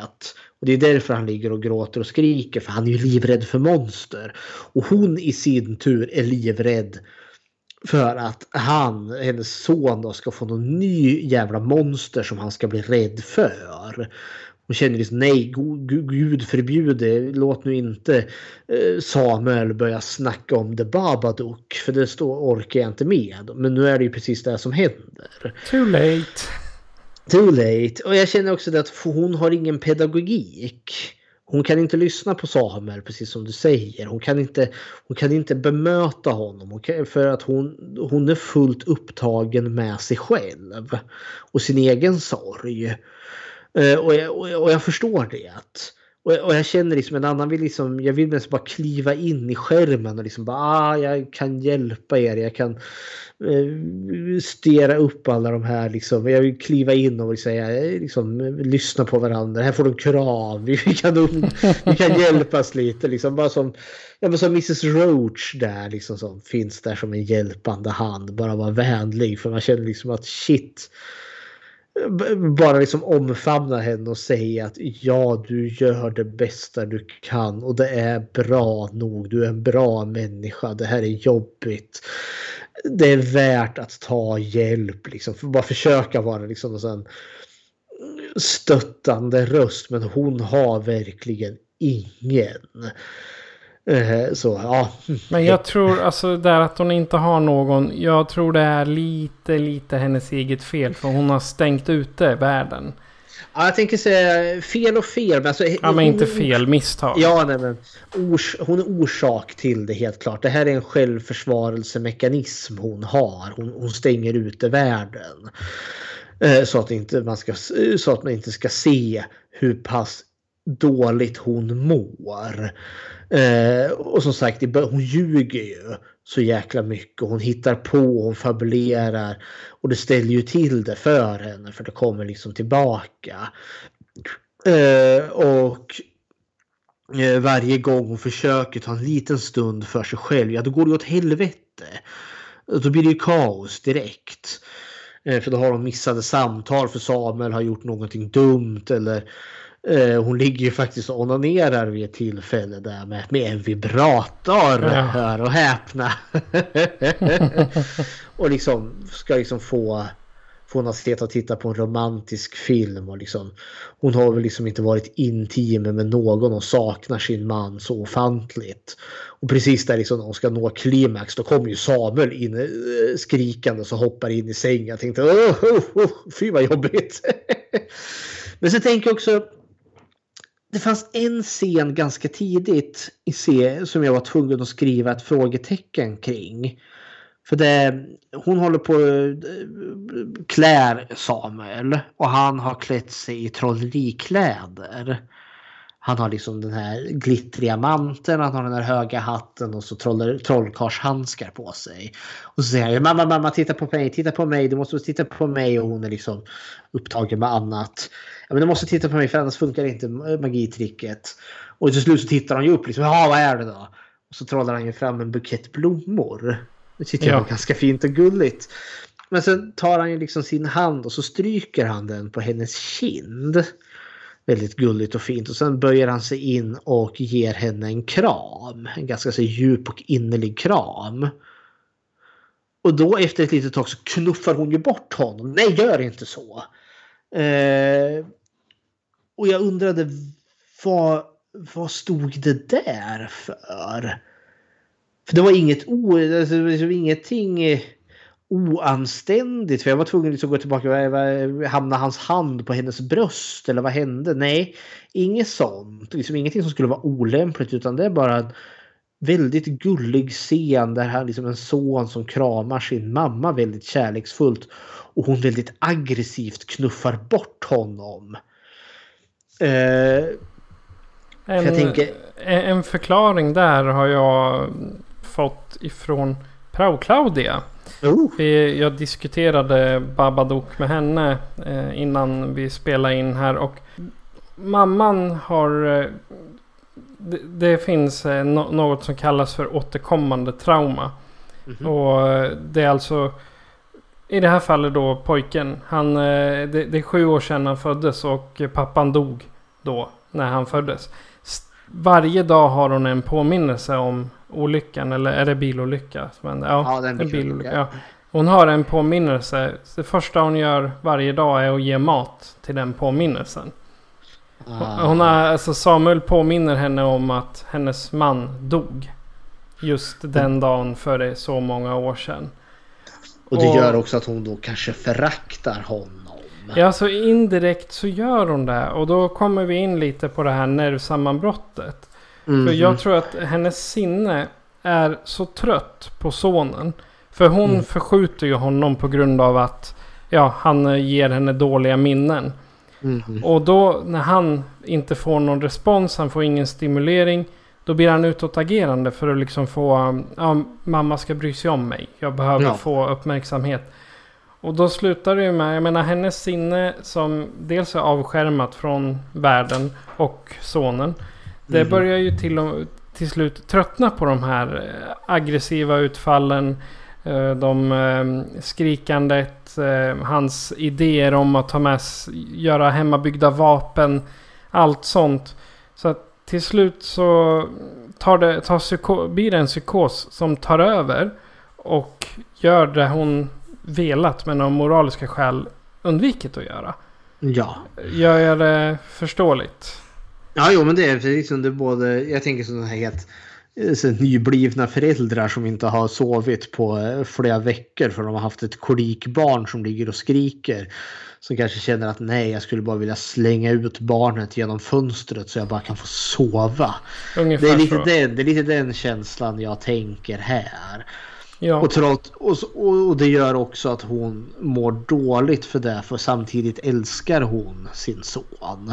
Ja. Hon både älskar honom och hatar honom samtidigt. Och den här stackars pojken vill ju bara bli uppmärksammad och älskad. Eh, För han är liksom född in i en verklighet. Han känner ju ingen annan verklighet än den hon står för. Och den är ju liksom sorg och förtvivlan. Så det, ja, det, det är bra skit det här. Det är realistiskt. Jo men den här, alltså det är där Babadook är. Den är så sjukt realistisk mot vad det skulle kunna vara. Och det, det jag känner på... Alltså pojken, egentligen så skulle han behöva ha någon, någon form av hjälp. Alltså psykologhjälp. Det, det märks... Det, det ser till och med en lekman som jag. Ja, båda två Ja de, ja, de skulle behöva ha det separat och inte tillsammans. Och det Ja, hjälper säkert, ju säkert inte att... både och. Både var och en för sig och tillsammans Ja, skulle jag säga. Men eh, det hjälper ju inte att knarka ner ungen som hon gör. Nej, hon får ju medicin som kan göra honom lugn. Alltså någon Ja. form av avslappnande så han sover om kvällarna. Bensodiazepiner. Det, Oh, då, är man, då är man trött jämt. Ja, Jag har provat. och sen stegrar det här då. Ja. Eh, och hennes liksom psykos går över. Eller hon börjar hallucinera. Ja. Och liksom se saker och ting. Och börjar liksom tro den här berättelsen om The Babadook. Monstret. Eh, och men i slutändan så löser det sig. Alltså det är ju liksom den mer realistiska delen utav hotet. Och ska man då gå in på typ den andra delen, att liksom köra att det är ett övernaturligt hot. Det är faktiskt ett monster i huset som har kommit med boken. Eh, så funkar ju faktiskt det med. Eh, en av anledningarna till varför jag kan köpa liksom, alltså tanken att monstret faktiskt finns är ju att boken finns. Ja. Eh, Vart, ja, för liksom jag köper liksom att både sonen och modern ser boken. Jag tror att de, sen det här med monstret, så de delar säkert synerna. Bara det att mamman ser monstret som pojken eh, fantiserar. Jag tänker först när jag såg den här första gången och när jag sett om den några gånger. Att The Babadook sätter efter pojken först. Ja. Eh, men vi får liksom inte se det som vi får se när Amelia blir ansatt utav monstret. Utan för pojken så får vi liksom inte, vi får inte höra det som Amelia får höra när hon bokstavligen hör det. Ba, ba, duk, duk, duk, duk. Och liksom hör hur det dunkar och slår. Men han berättar ju det. Eh, och sådana saker. Och han kämpar emot hela vägen. Och, jag- och det är där hon tror att han eh, hittar på. Att han har Ja. sån livlig fantasi. Men där är ju den här spiralen att han har blivit aggressiv också. Och det är ju, han är aggressiv för att mamma tar inte in vad han, eh, vad han säger. Han håller på och kämpar för sitt liv för att ett övernaturligt monster är ute efter honom. Eh, där kommer jag till den här, eh, sån här epilepsiattacken i bilen. Ja. Eh, för där tänker jag, där händer det någonting väldigt påtagligt. Dels har vi haft det här att han har knuffat ut henne från, eh, eh, ja, var på det där barnkalaset och knuffat ut den där och det är ju liksom det, det det är stor liksom dramatik överlag. Gap och skrik och gråt och tandagnisslan. Eh, men där liksom mitt i det där, för det är då hon stannar bilen och skriker åt honom. Kan du inte bara vara normal? Och han skriker och är ledsen. Men så vänder han ju plötsligt blicken och ser någonting som sitter bredvid honom i baksätet. Som hon inte ser. Och så skriker han ju åt, eh, ja, det som vi antar då är The Babadook. Och sen krampar ju han liksom ihop. Och då tolkar jag liksom att det var där Babadook försökte besätta honom. Alltså demonbesätta honom. Men han släpper ju inte in The Babadook. Men han skriker väl Don't let him in, don't let him in, don't let him in. Ja. Så här. Där, där tyckte jag han gjorde ruskigt bra den ranten. Alltså Så det där- skriket. För det tolkar jag då att The Babadook lyckas inte besätta pojken där. Nej. Så då lämnar den pojken och sen går den efter Amelia istället. För hon hittar ju, hon förstör ju boken och river den sönder och samman och slänger ut den. Så knackar det på dörren, duk, duk, duk och hon öppnar och där ligger boken. Och den här gången har det ju tillkommit nya sidor. För den är alltid liksom skriven på vers och rim. För det stod ju något, ju mer du förnekar mig desto starkare blir jag. Och senare i filmen när hon låser in sig i sitt rum där och The Babadook dyker upp i skorstenen. Då kryper hon på backen där och så skriker hon det här, det här händer inte, det här händer inte, det här händer inte. Då förnekar hon ju om och om Ja. igen och ju mer hon skulle förneka det så starkare skulle han bli. Och jag tänker det är då han slinker in. Det är då han besätter henne. Ja. Eh, och för hon, om man nu ska ta på den övernaturliga biten, hon är ju den som blir besatt utav The Babadook. Ja. Och hon blir ju be besatt på grund av att Babadook först kommer fram som hennes make. Ja. Han visar ju sig som hennes make och då kramar hon ju honom och vad hon nu mer gör och då, då har han ju henne. Ja, han säger det. Ge mig sonen. Eller give me the boy. Ja. Give me the boy. Han säger inte eh, Samuels namn Nej, ens en gång. han vill bara ha pojken. Ja. För det är lite förutbestämt verkar det ju som liksom vad som ska hända. Att, för det läste hon ju i boken, hon ska döda hunden. Och sen ska hon döda pojken Samuel och sen ska hon ta sitt liv. Eh, för det blir liksom återkommande, hon blir dragen åt knivar och hon ser liksom ett nyhetsreportage om en kvinna som mördade sin son med en kniv. Och det blir väldigt mycket son, kniv återkommande. Så slutar det med att de står med en kniv i handen utan att veta varför. Ja, hon får ju till och med en hallucination där, där hon ser Samuel ligga i soffan med halsen avskuren. Eh, och Samuel börjar väl också förstå vad som är på gång för han börjar ju inte ta sömntabletterna. Vilket jag tyckte var ganska snyggt för han har ju hela tiden tränat trolleri. Och du vet sleight of hand. Ja. Jag tänkte skulle det vara så att han gömmer det under tungan. Nej, han är så snabb och flink så han kan liksom gömma det från en hand till en annan så hon kan inte se. Hon tror att han har tagit sömntabletterna men han har inte det. lång historia kort. För det som också tyder på liksom demon är ju för hon lyckas ju. Han har ju byggt massa fällor och de hamnar ju i källaren. Där hon faller och slår sig medvetslös efter att ha försökt mördat Samuel. Och han binder ju fast henne och så lyckas hon ju ta sig loss och ta strypgrepp på honom. Och för det tyckte jag var också fick mig att rysa lite för hon håller på och stryper honom. Hon ligger på rygg då och har honom över sig. Håller på och stryper honom och han tar fram liksom sin hand. Och så stryker han henne på kinden precis som han gjorde där i början när han var klädd i sina trollerikläder. Och det räcker för att liksom bryta Babadooks förtrollning. Och så kommer hon upp på alla knän och så kräks hon ut någonting svart gegga av något slag.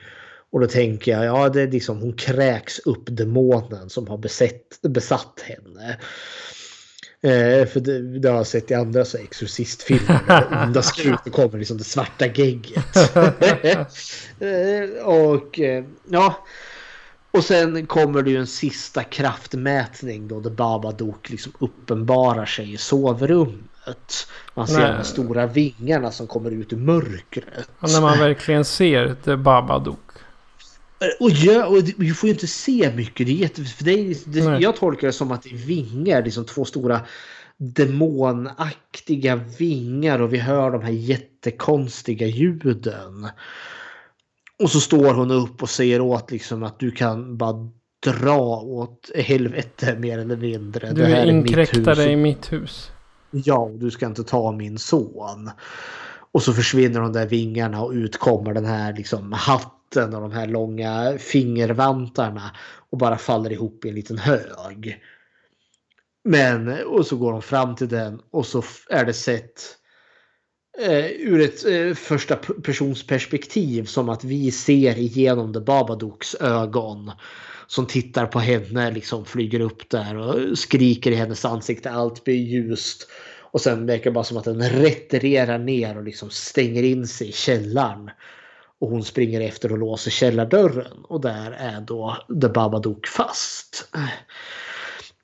Här tänker jag finns det, antingen kan man to tolka det här bokstavligt. Hon besegrar den onda anden men du kan inte bli av med The Babadook. Har The Babadook väl tagit sig in så tar den sig inte ut. Jag tänker också att det kan ju så stå som en symbolik liksom att har du upplevt ett trauma då kommer inte det försvinna. Det kommer alltid finnas med dig. Men du kan hantera det. Jag Genom att låsa in, in det i källaren. Ja, nej, men det är, väldigt symboliskt. Innan så lät hon ju liksom sitt trauma styra allt i sitt liv. Så att allt vart helt ogörligt. Men sen gör hon upp med det och låser in det i källaren så att säga. Och kan faktiskt påbörja ett nytt liv. Men det Babadook finns ju alltid med där. Den fin kommer alltid finnas där i källaren. För hon går ju bokstavligen ner och matar den med mask vid ett tillfälle. Och här, här tolkade jag liksom som symbolspråk. Liksom att ja, men, du måste ta hand om dig själv. Liksom, du måste vårda liksom, dig och dina erfarenheter. Speciellt det som kanske har varit svårt och problematiskt. Eh, och det tycker jag det, det är symbolen då, liksom att gå ner och mata monstret med mask i källaren där då, istället för att trycka undan det. För det som händer liksom där på slutet är ju att nu firar de, ska de ju faktiskt fira Samuels födelsedag. På hans på, födelsedag? Ja. Och det sitter färgglada banderoller i taket.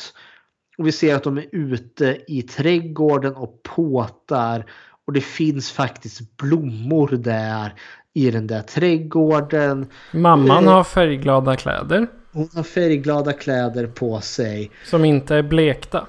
Som inte blev det nytt. Eh, och, eh, och när... Och för nu- kommer ju socialarbetarna tillbaka. Ja. Eh, och hon, förklarar, ja, Francis, nu ska vi fira min födelsedag och det är första gången vi ska fira den på min födelsedag. Och socialarbetarna, vad menar du nu? Och så förklarar ju hon mamma Amelia, liksom säger sanningen. Liksom att ja men hans pappa dog när han föddes, jaha. Och det förstår ju de. Och jag Ja. tänker, nu talar hon sanning. Tidigare i filmen har hon ljugit och hittat på. Men nu talar hon faktiskt sanning. Och sen när hon går ner och matar monstret. Innan hon gör det så står ju Samuel och pratar med liksom kan jag få se, alltså följa med och titta på The Babadook. Och så säger hon inte än men när du blir äldre så ska du få se det. Och jag tolkar liksom det att ja, men hon menar det. Hon, hon talar sanning till honom. Hon vill inte känner- berätta, alltså om, man- om man ska se det i vad det egentligen är så hon vill inte berätta hur det gick till. Nej, dels det och han är liksom inte gammal nog att kunna ta till sig det på ett bra sätt. Nej. Men jag känner också att han att det, signalerar lite att nu talar de öppet. Nu kan hon, hon kan faktiskt se sin son och hon kan faktiskt gå vidare. Men jag var också tvungen att notera att i den här rabatten med de färgglada blommorna fanns det en svart ros. Ja. Jag tänker den får bli symbolen för monstret, det Babadook eller traumat, det svåra som finns i ditt liv. Helt klart. Men där på, på, slu, på slutet så tolkade jag lite annorlunda första gången jag såg filmen. Då tolkade jag det som att ja men nu är de döda. Ja, Nu har de, nu Ja, har, förstås. båda har, de har tagit koll på varandra. Mamman knivhögg pojken och pojken knivhögg henne och sen var det bara slut. För att de dog på, åt varsitt håll under, under den psykosen mamman hade. Ja. Nej, jag vill, ha, jag vill ha ett lyckligt slut här. Ja, det, det lyckliga slutet är bättre. Men det var ett, ett potentiellt slut som jag hade när jag, när jag såg den första gången. Vad föredrar du helst då? Eh, Om vi ska välja mellan psykosen eller monstret? Skräck, skräckfilmsälskare som man är så jag skulle säga monstret. Hellre ett monster som terroriserar. Men eh, jag, för, jag gillar också det här att det kan vara ett mindfucked framställt monster. Att det finns bara i hennes huvud egentligen. Ja. Jag föredrar också monstret. Jag föredrar monstret före att det är en psykos hon har. För jag gillar det bättre helt enkelt. Ja, nej, eh, mitt slutord till det här är att det här är en herrejösses bra film. Men det är verkligen inte en spookfilm med jump scares utan att det här är en ganska djupsinnig film om människans trasiga psyke eh, och eh, problematiska förhållande till trauman.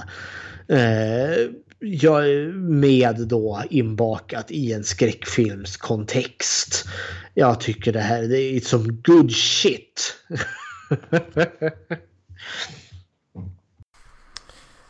Ja, mina slutord är nog en liten kudos till eh, mamman. Eh, och lite sån här som jag kom på i efterhand nu. Det är att eh, hade mamman sett tidigare eller haft insikten tidigare att jag mår inte bra. Det är dags att börja bearbeta det här nu och det är dags att in inkludera sonen i den bearbetningen. Hade hon sett det tidigare så hade han kanske kunnat få hjälp Antingen psykologiskt eller om det nu rent av är en neurologisk sjukdom. Jag menar ett trauma i, innan du föds kan påverka kroppen långt framåt. Du behöver liksom inte få, få din epilepsi eller få diabetesen eller vad det nu är förrän flera år senare. Och sen samma sak då om man kanske har någon sjukdom som är, ja, jag säger bokstavskombination för jag vet inte vad den typen av sjukdomarna kallas eller funktionsnedsättningarna. om man har någon sån så tar ju det en stund innan man verkligen vet. Och hade skolan varit lite mer vaken här så hade ju de öppnat en eh, mera ingående utredning än att bara lyssna på vad mamman säger att han har så livlig fantasi och men hade det varit i verkligheten så hade det ju varit socialen och skolan hade gjort utredningar, kuratorsbesök, familjebesök. Ja. Så att det, men eh, jag, det här är en, den är hemsk och den är lärorik. Och det är en jäkligt bra film. Det är mina Mhm. slutord. Jag, jag försökte hitta lösningar åt mamman men jag tycks bara ha dragit upp mer problem. ja ja, jag känner vi, eh, vi måste ju faktiskt prata om eh, den eh, ikon som The Babadook blev. Monstret The Babadook vart ju ofrivilligt en stor gay-ikon. Lite ofrivilligt sådär. Och hur går det ihop då? Jag menar att The Babadook-monstret plötsligt liksom syns på Pride-tåg och var någon form av eh, skräckfilmsvärldens eh, HBTQ-symbol. Det var ju det att det skedde något misstag på Netflix, i amerikanska Netflix. Okej. Eh, För då har de ju subkategorier. Man kan ju ha liksom, men, actionfilmer mm, som utspelar sig på Antarktis, vad vet jag. Nej, och då hade de ju liksom så HBTQ eller LGBT movies, alltså eh, filmer som då berör eh, sådana ämnen. Och där av någon märklig anledning hamnade The Babadook. Eh, och folk reagerade ju på det här. Liksom, för det, det, det, det, det finns ingenting i filmen som handlar om det. Ja, det är Babadook kommer ut ur garderoben. Ja, det gör han ju vid tillfälle. Så ja, ja. det, men, och eh, det var väl filmskaparen eller filmförfattaren, eh, regissören till det, tyckte ju det här var jätteroligt och spann ju på det. Ja, ja. Eh, Så då självklart fick då The Babadook bli en form av Pride-ikon. Så då har du ju det här liksom det här svarta monstret i den höga hatten och som får någon sån regnbågsfärgad fjäderboa eller håller i en regnbågsfärgad flagga. Eller drag queen som kommer då utsminkade som The Babadook. det tyckte jag bara var vansinnigt roligt. Ja. Så. Har du gjort ett Bechdel-test på den här? Det har jag. Bechteltestet är om kvinnlig representation i film och vi har ju en tes om att skräckfilm är den som klarar Bechteltestet bäst än någon annan genre utav film. Och det är ju tre frågor. Finns det, fråga ett, finns det mer än två namngivna kvinnor? Fråga två, möter de någonsin varandra? Fråga tre, och om de gör det pratar de om någonting annat än, kv- än män? Och fråga nummer ett, finns det mer än två namngivna kvinnor? Ja, det gör det. Det är väldigt mycket kvinnor i den här. Det finns tre. Ja, det finns mer än så. Ja, Du tre har- stycken som, är, eh, som har mer än eh, en minut på Ja, skärmen. jo, det, det är förstås. Det, det har du rätt i. Men du har Amelia, eh, Moster Claire och Miss Roach. väl de tre stora. Ja. Och sen har du ju dottern Ruby. Eh, vi hade fröken Bowden. Eh, och så, nu ska vi se, en av tanterna på äldreboendet heter Norma. Hon som inte ville ha mjölk i kaffet. och då möter någon av de här kvinnorna någonsin varandra? Ja, samtliga kvinnor möter varandra. Eh, Amelia och Claire, Amelia och eh, Miss Roach möter varandra. Eh, och om de möter varandra pratar de om någonting annat än män. Ja, det gör de. Eh, exempelvis just i början där Amelia möter Norma. som sitter där på äldreboendet. Och så jag ville ha en kopp kaffe. Vill du ha mjölk i kaffet? Nej det vill jag inte. Ja då kokar jag en ny kopp. Ah! Inga män med i den konversationen, det vill jag lova. Eller eh, när hon eh, säger åt Mrs Roach att jag drar ut din soptunna. Ja, sådana saker. Eller när Miss Roach knackar på dörren där när hon håller på, eh, det är sent på kvällen och håller på och jagar Samuel för att hon är besatt eh, The Babadook. så öppnar ju, och så möter de ju varandra och hon och Miss Roach säger, säger åt henne att ja, men jag finns alltid där, jag älskar er, jag kan hjälpa er eh, och allt sånt där. Go fuck yourself!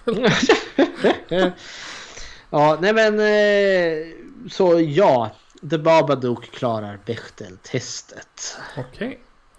Om eh, du som lyssnare har något att säga om The Babadook, eh, Bechteltestet eller kanske bara vill säga hej så kan du göra så här för att kontakta oss. Skräckfilmscirkeln presenteras av Patrik Norén och Fredrik Rosengren. Besök skräckfilmscirkeln.com för att se hur du kan kontakta oss, var du kan följa oss och hur du kan stödja oss. Lämna gärna ett betyg på iTunes, Spotify eller Podbean så att fler kan njuta av våra diskussioner. Tack för att du lyssnar! Och Fredrik, vad blir det nästa gång? Nästa gång kommer det med, ska vi kolla på en skådespelare. En man som faktiskt har varit med oss i nästan varje avsnitt. Vi har hört honom kackla om hur fantastiskt det är att skrämma folk. Send folk out on the streets. Eh, och det är ju ingen mindre då än Vincent Price. Ska vi ta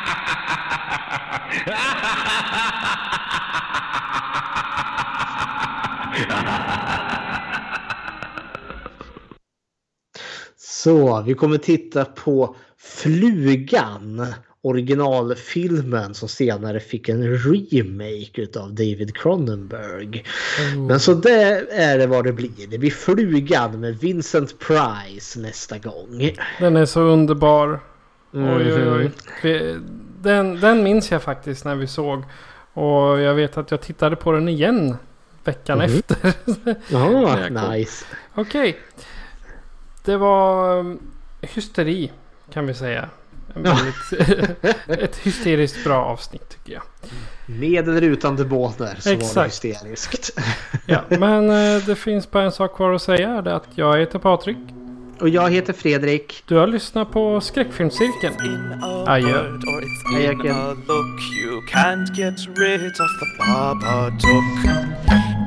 You're a really clever one and you know what it is to see, then you can make friends with a special one. A friend of you and me, you and me, you and me. A rumbling sound and three sharp knocks. That's when you'll know that he's around. You'll see him if you look.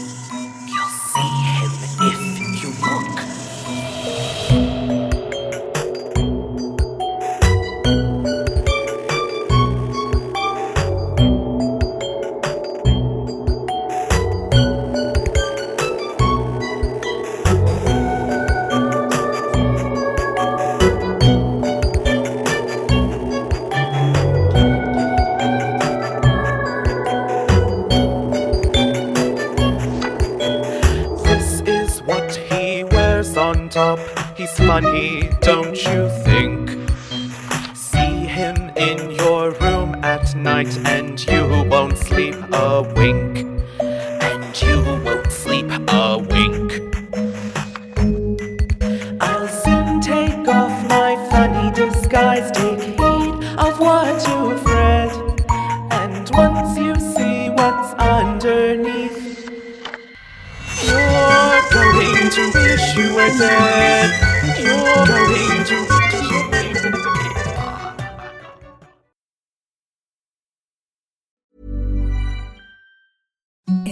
The softest sheets you've ever felt. Now imagine them getting even softer over time. That's what you'll feel with Bowl and Branch's organic cotton sheets. In a recent customer survey, 96% replied that Bowl and Branch sheets get softer with every wash. Start getting your best night's sleep in these sheets that get softer and softer for years to come. Try their sheets with a 30-night guarantee. Plus, get 15% off your first order at bowlandbranch.com. Code BUTTERY. Exclusions apply. See site for details.